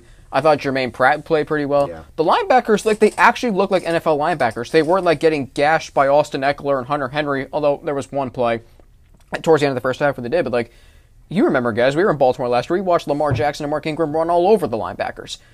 That didn't happen on Sunday against the Chargers. If the think about this, it, it's a more important game for the Browns because if they go 0 and 2, they are getting every bit of attention put on them by the national media, let alone Cleveland. If the Bengals win, they go to Philadelphia week three. The little Felix. I didn't. I didn't. Uh, if, uh, do you want to go there? You want to kind of Let's seg- segue into that I because um, I know you do because I know I, I know I think I know you, Elliot, have some things to say about Carson Wentz. he wasn't good. Yeah, but we do this. We do this every year where we'll take one Carson Wentz game, and then when he throws to the DeSean Jackson's his number one receiver, and he's 500 years old. And it was a bad game, but we did this last year, and then Carson Wentz was really good, and then they made it to the playoffs, and then we did that. So we'll see where this ends up after the one game. After, after, after this one game, I think Carson Wentz is fine. He had a horrible game, to be honest. It was 24 horrible. 42, 272 touchdowns, two interceptions. Not very good. Not gonna cut it. Especially- they gotta, they gotta win that. especially when you saw what he did last year with, as Colin, uh, as someone said, deck chairs playing. Well, in fairness, look, I'm Excuse not, me, throwing I- to deck chairs. I'm not trying to, with all due respect to Philly's offense.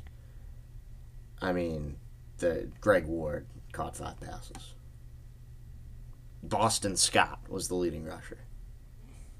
I don't want any. I don't want any It's- smack. But Miles Sanders this. was out. He was out. That's the issue. Like that hurts them. I And mean, I now think- should they still win that game against a bad football team? The the the bad the football team? Yeah, I think they should win that game. Well, I think you also. I heard. I saw. I heard someone say that Washington's defensive line has five first round draft picks, and Um, they changed the game. Kerrigan and Kerrigan, Montez Sweat, Jonathan Allen, Chase Young. Chase Young, and Young then had a good Aya. Nasi, something like that.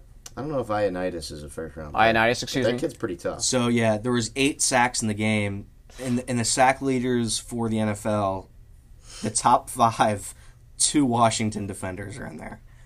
But didn't Lane Kerrigan had two sacks, and Matt Ioannidis Ionitis. had one and a half. So I mean that's, I mean, there's I mean I, I to the Washington's credit they played well They did. defensively. They stepped up. Um, but that was that was a bad bad second half by Philadelphia. I Real think bad. you also have to remember that Philadelphia was playing without two of their top offensive linemen. Brandon Brooks, who injured his ACL earlier in the offseason, and then Lane Johnson, who might those are their two might best yeah, th- might be their two best offensive linemen. They're both out. Um, Dow- Dallas Goedert, he played well. He did play well. Um, uh, should should we be concerned about Philly? No, because the rest of the division, quite frankly, stunk this week. Dallas has Dallas has issues. They should have won on Sunday. We'll get to that in a minute. The Giants, the Giants weren't terrible last night. Daniel Jones just made a bad play in the, th- you know what I'm talking about, where he had that Bud Dupree tip that pass and Cameron Heyward intercepted it. yeah. That was backbreaking. The Giants' defense to me still is a work in progress. Obviously, uh, Washington, look, they did get a big win, and uh, maybe they're better than what we thought. I said they go 0 and 16, but uh, that's a little bit wrong there. But at the end of the day, maybe they are a little bit better than what we saw uh, last year and on paper. Um, when I think of Philadelphia, what, what did I write down there in my notes? But you, you, they had no business losing this game. You're up 17 to nothing in the second quarter on the road. Find a way to put that game away. If you end up winning 27 to 14, okay, fine. But losing, but letting Washington outscore you 27 to nothing, and there's no fans in the stands. The the, the, the Washington football team, the, their culture is terrible, and you let them beat you the way they did. Let's look at the uh, the last several Eagles drives. Okay, starting with the interception at the end of the first half. Interception, punt, punt, interception, missed field goal, turnover on downs, punt, turnover on downs, fumble, end of game. Excuse me, that's not going to get it done. And let me and let me tell you this: they play the Rams this week. That's now all of a sudden that's a tough game. yeah, that's a very. T- uh, can you see the Rams going into Philly and winning? absolutely. Elliot, Uh, I mean, the fact that Phil, I think They- Philadelphia's favorite, aren't they? That's. I mean, I. I think they'll be it's- favored because they're playing at home. I and- think it's close, to think- be honest. I don't think it's close. I think the Rams, and I think they're going to win by two touchdowns. Oh, really what? hot take. Let's go. hot, oh. hot take. Yeah, your dude. mic is hot right now. The the Rams. I, I mean, The Rams look, are good, but the Rams offense was unable to capitalize on their drives. A lot of field goals. Uh, I, Only I, I two. was it three? I thought it was three. Was it two or It three? was two because it was twenty. Okay, so early, it- ear- earlier on, they were unable in the game in the Dallas game, which we'll get to. Okay. They were unable to uh, capitalize into the end zone. Um, Philadelphia scored what was it 17 first, and then it was 24 unanswered. Is that what it was? Twenty-seven unanswered. So, I, I think if the if the if the Eagles have, which by the way, uh, I don't know how what their wide I mean the wide receiver core like Zach said, I mean, it's a joke. So shout out Carson Wentz, but I think the Rams are better. I think Jared Goff looked okay, and Yeah. I, I don't think Jared Goff looked bad. I think Malcolm Brown looked good. I think he looked good. Robert Woods looked good. Higbee looked good. They have, I mean, they have a ton of wide receivers. They have Cooper Kupp. I, I think the Rams are, are more talented, and I think they have a better chance of winning that game. And I think they're going to win probably by, I would say, 13 or 14 points. And then you think about in week three they play the Bengals, and then they go to San Francisco, which I don't think San Francisco's in that much trouble. I think Arizona's just a better football team than we've seen in recent years. So, uh, but this loss, when you when you lose a game that you should have won, and this is the problem with Philadelphia. I said this last week, and I've said this all off season. Philadelphia will lose a game early in the season that will make you roll your eyes and scratch your head and question: Are they really as good as they might appear on paper? I'll say this: they better win this week because if they don't win this week, they're starting one and four, one and five. Do you think that, do you think they should worry about the Bengals? I mean, I'm not saying like look ahead. They lost the Red, uh, the Redskins. They, I think they lost beat- to the Washington football. to be honest, I think they'll beat the Bengals, but I mean, you're going to San Francisco and Pittsburgh, like, and then Baltimore is like, ugh. And and that it, it doesn't matter that Baltimore's at, at home no, because I don't care if you're Baltimore playing them on Baltimore can Baltimore can win anywhere. absolutely. I, I think Philly's in trouble just because of their schedule. I mean, like, you got to beat the you got to beat the Redskins. have to. You got to beat the Redskins. You have to. That's one of those You games. Like well, that's the uh, difference between them going nine and seven, which was I thought they would go, and I had them at nine and seven. eight and eight. Like that's the thing that keeps you out of the playoffs. And I, I can see that. And this is and this is with an extra playoff spot. could be. I it wouldn't shock me if they were eight and eight now or something, something like that. I think they might win this week. I think it'll be a close game, but we'll we'll see because that loss is going to. It's week one, but at the same time, that's that's one you're penciling in as a win to start the year. So. All right. Uh, we, uh, another game we have to talk about in the NFC, and when we got to talk about the, we got to talk about the Bears, the twelve and four Bears. I want to apologize. I'm I- not apologizing. I, I, owe- I, owe- I don't know. I I don't. wanna- I- I- you, you can't take much from this game. I want to apologize to Alex Well, I'm because surprised. in the third quarter, uh, top of the fourth, top of the fourth, Yeah, you Uh, buzzing on my phone while I'm driving to my relative's house in Mason to watch the game. Bottom of the fifth. Alex, bottom of the fifth, Alex, Alex told us on that show, the preview show, the NFL preview show, the Bears were going to win 12 games. Horrible take. But that is how it shook out in that's playoff horrible. predictor. That's a horrible take. That's partially why they have 12 games. Mm, it's think they'll win the division. it's a horrible take. But Well, I can't say it's a horrible take. It's my That's what I'm saying. I'm apologizing. first- I'm apologizing.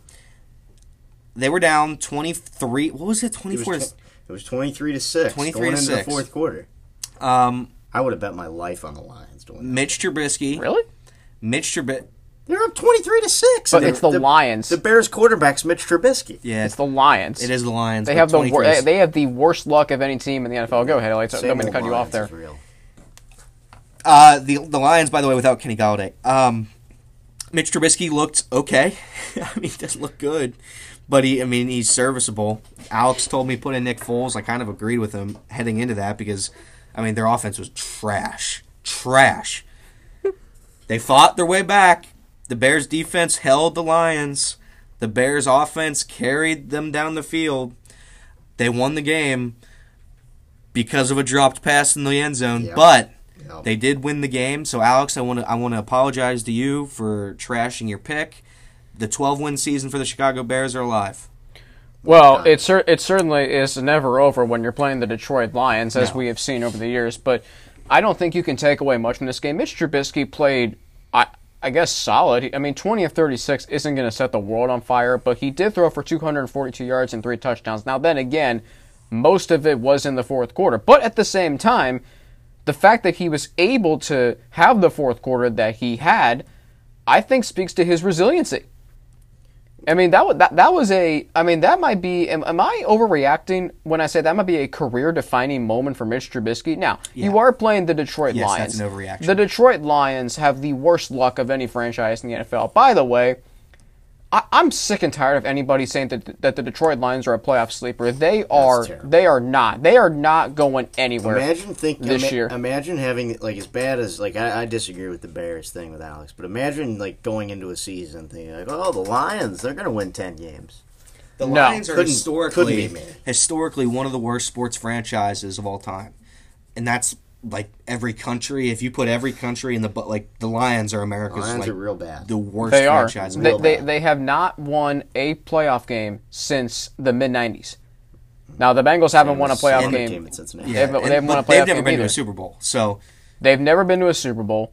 I don't think they've been to an NFL championship game since 1957. Hmm. I football mean, was good back then. I mean that's six. That's And six, leather helmets. 63 years ago.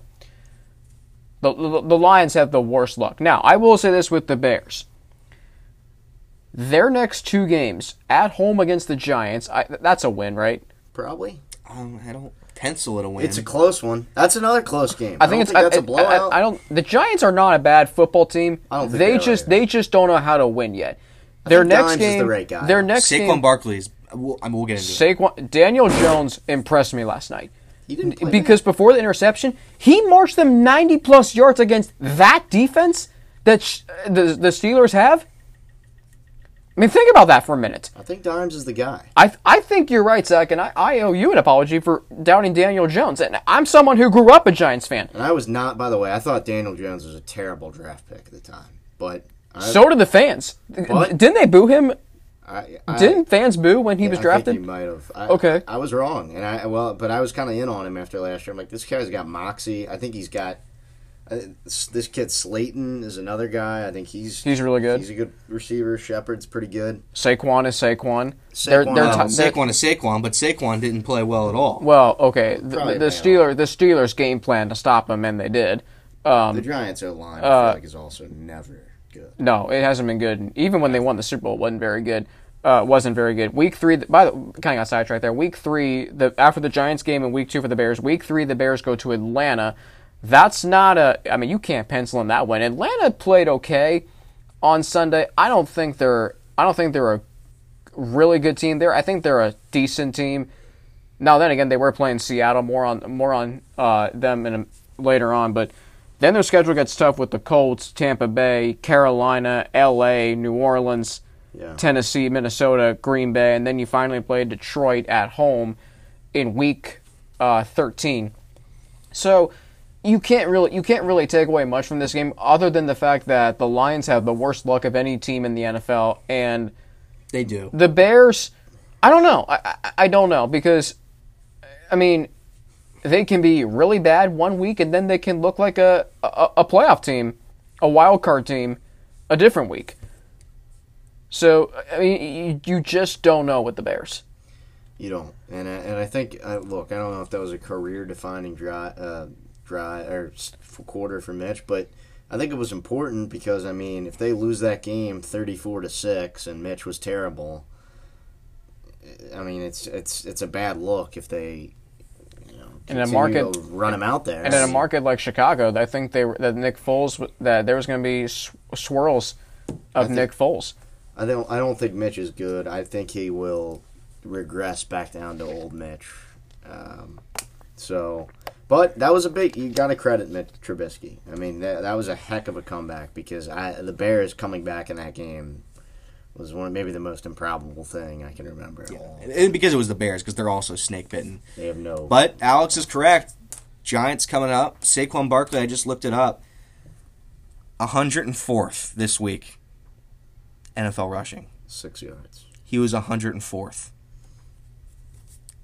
This week, 104th. He had six yards. I just want to list a few guys that had more rushing yards: Ben Roethlisberger, Jimmy Garoppolo, Sam Darnold, that's sad. Robert Woods, Ryan Tannehill, Jared Goff, Robert uh, or Robert, Ryan Fitzpatrick, Gardner Minshew, Anthony Lazard. Every one of these guys, Mitch Trubisky, Teddy Bridgewater, Every one of them had more rushing yards than Saquon Barkley. Uh, what's his name?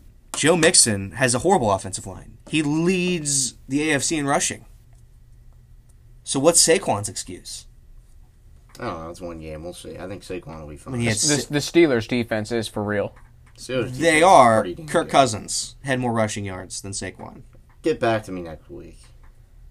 I think Saquon will have more than six yards. I think he'll have maybe like 70, 80 yards. but he also, but he also was had six receptions for 60 yards, so he did have some impact on the game. He did. That's what But Saquon but the. Steelers' run defense is unbelievable. I think the Steelers are one of the best defenses in football. They might be the best defense. T.J. Watt's maybe the best player in football defensively. So actually, Whoa, one Who's- of, who's- he's one of them. What's the time code looking like? we got about 20 minutes left on this Oh, that's fine.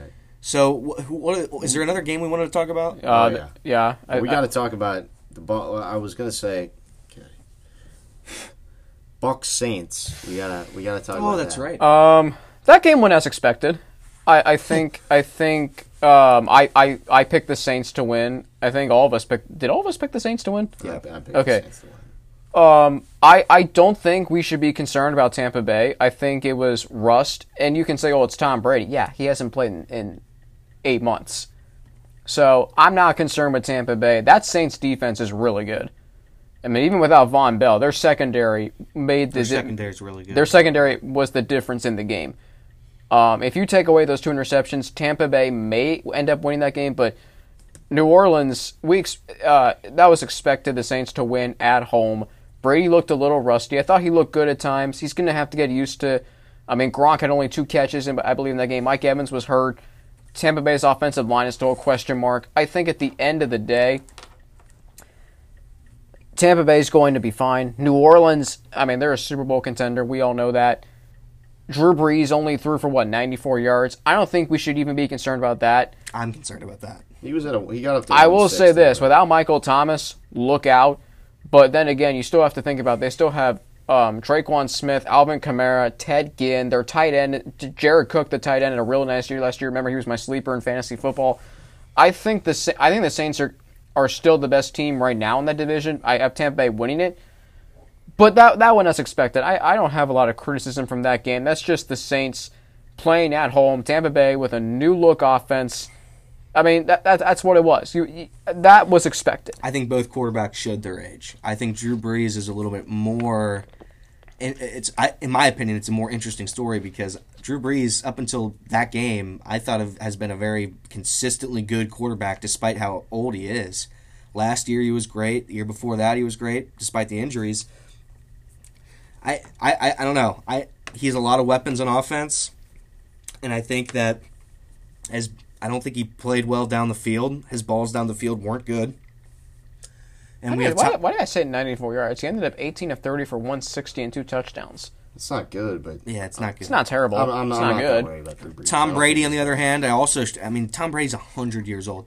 The fact that the Tampa Bay Buccaneers like put all their juice in Tom Brady, Tom Brady's a thousand years old. He's a Hall of Famer, best of all time. He's a thousand years old. Well, I do, do I think the Tampa Bay Buccaneers are going to go 0 and 60? No, they're a good team. They're a very good team, probably going to make the playoffs. It's going to be close, but I think they're probably going to get in. I, I think Tom Brady needs to start working with his receivers more. I don't know how he hasn't yet, but it's the first game, like Alex said. It's you know you can't put too much into Week One in the NFL any year at any time, really. I mean, the first three weeks, honestly, kind of washes. So this is this is a practice run for both Brees for for Brady. Um, if I'm the Saints, I'm very I'm very confident at this point because even if Drew Brees doesn't have it this season, they I mean they have two very good quarterbacks to back him up, and their defense is a Super Bowl caliber defense. The Buccaneers, on the other hand, their defense got exposed a little bit, and you have an offensive line in Tampa that's not very good, and Tom Brady's unable to make clutch throws. In my my honest opinion, you have Rob, Rob Gronkowski, who is did was a non-factor, an absolute non-factor.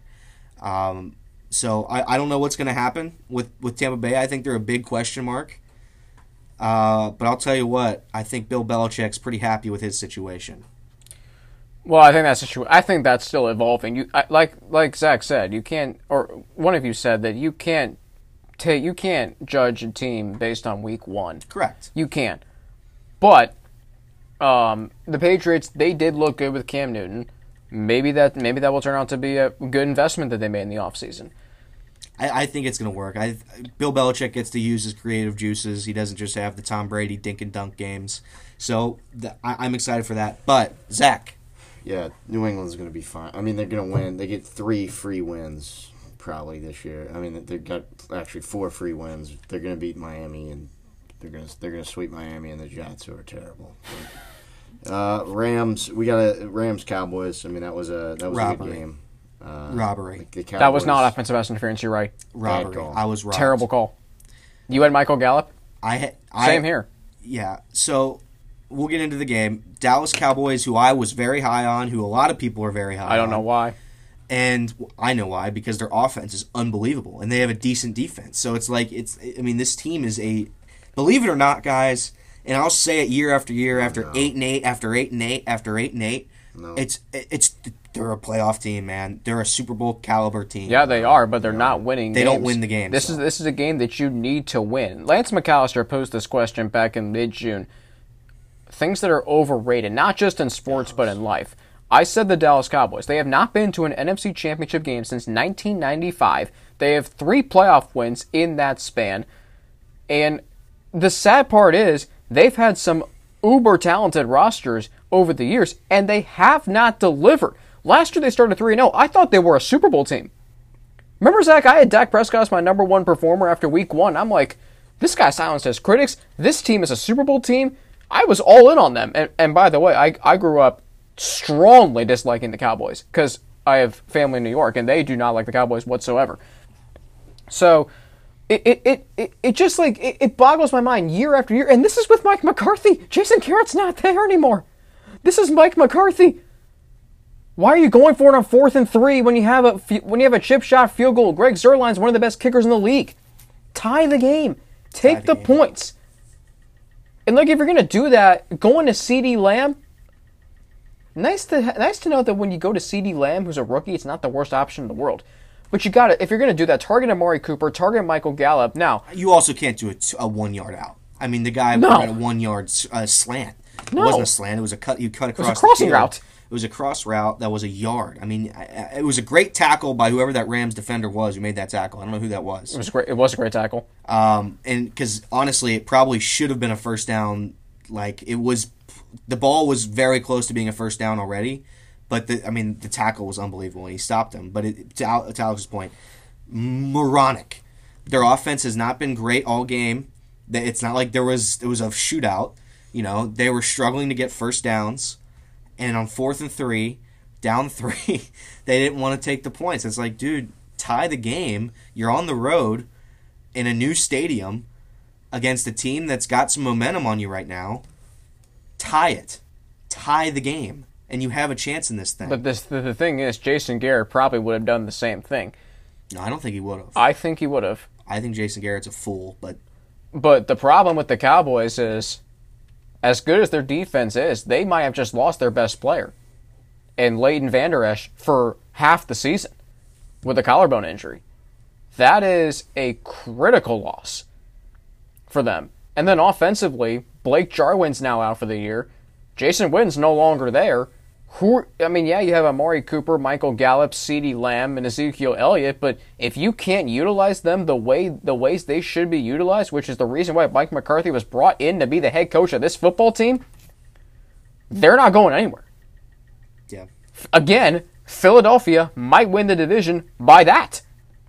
This is the worst division in football. And the Dallas Cowboys, the Which sad is, thing, which is weird to say, because man, these are these are like historically fun teams. These are like the biggest fan bases in the NFL, and these teams minus, You're right. minus the Redskins. But you have three teams: the Eagles with the most, arguably the most passionate fan base. You have the Giants having like the heart of New York, and then you have, uh, and then you have the Dallas Cowboys, who are America's team. These teams should be good. And to Alex's point, this is the worst division in football. How is it bad? It shouldn't be It bad. shouldn't be bad too because I think on paper the Cowboys the Cowboys should be very good. Very good. The Eagles should be solid, a playoff team. The Giants they should be around five six wins. I think having them go two and fourteen was a mistake on my part, but that's just how that um, uh, service shook out when I made my predictions. And Washington's now showing at least maybe some competency. yeah. But the but the Dallas Cowboys to me until they can win these kinds of games, they they have the second worst record in one score games the last two years, dating back to the start of last year, behind in front of only the Bengals. Like that's an embarrassment. Okay, I'm not trying to you And know and I- knock on the hometown team, but at the end of the day, you got to win those kinds of games. That's what separates good teams from uh, from the great teams. And the one point I want to make, to be fair to the Cowboys, at the very end of the game, Dak Prescott made a beautiful throw. Michael Gallup caught the ball. They were going to be in well inside field goal range. No way was that pass interference.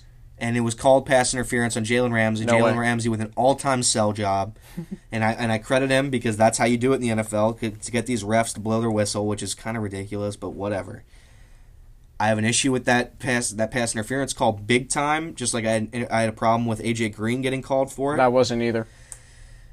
But and the, but at the end of the day, the Cowboys shouldn't have to rely on a hail mary to Michael Gallup in the fourth quarter with a minute left. I mean, they shouldn't. That game should have been won. They missed their opportunities. Zeke, Ezekiel Elliott looks good, man. Ezekiel Elliott looks good. Dak Prescott. He did look good. Dak, Dak Prescott can't win road games. I don't know what's wrong with Dak Prescott, but Dak Prescott is sure not living up to the money that he wants. What what's one road game that he's won in his career?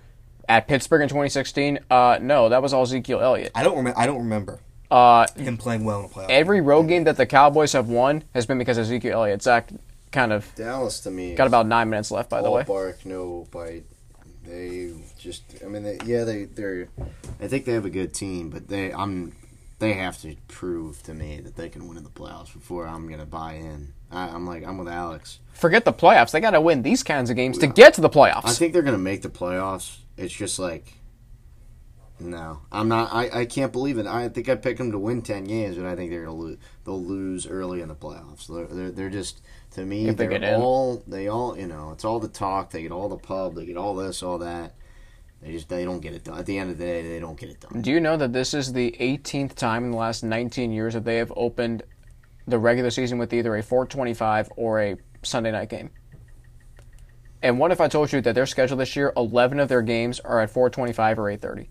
That is absurd when you consider what little they've accomplished in the last 20 to 25 years. But that's what we say, man. Everybody watches the Cowboys. I know. My dad, who's not a Cowboys fan, loves the Cowboys. I love the Cowboys because when they lose, I can just talk a bunch of crap about them. Like, uh, you know who else does is Stephen A. Smith. I love Stephen. Oh, A. he lo- oh, it, it's so hilarious when the Cowboys lose to watch him come in because it's so predictable and it shouldn't be with the rich history that the Cowboys have. Uh, any other games, Zach? I, I know you mentioned Yeah, the, the game last night. The game last night we have to talk about, right? What do you want to? What's your take on it? Well, I mean, the fact, just how that game went full circle. By the way, it was a miserable football game. Pre- It really pretty was. miserable. one of the worst football games. But we, we have to talk about just like the the the Gostkowski. and the horrible coaching by Vic Fangio.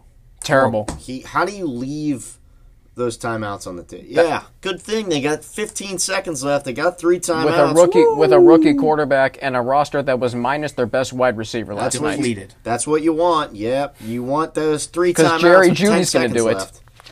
That was No offense to him. But credit to the, I mean the Titans.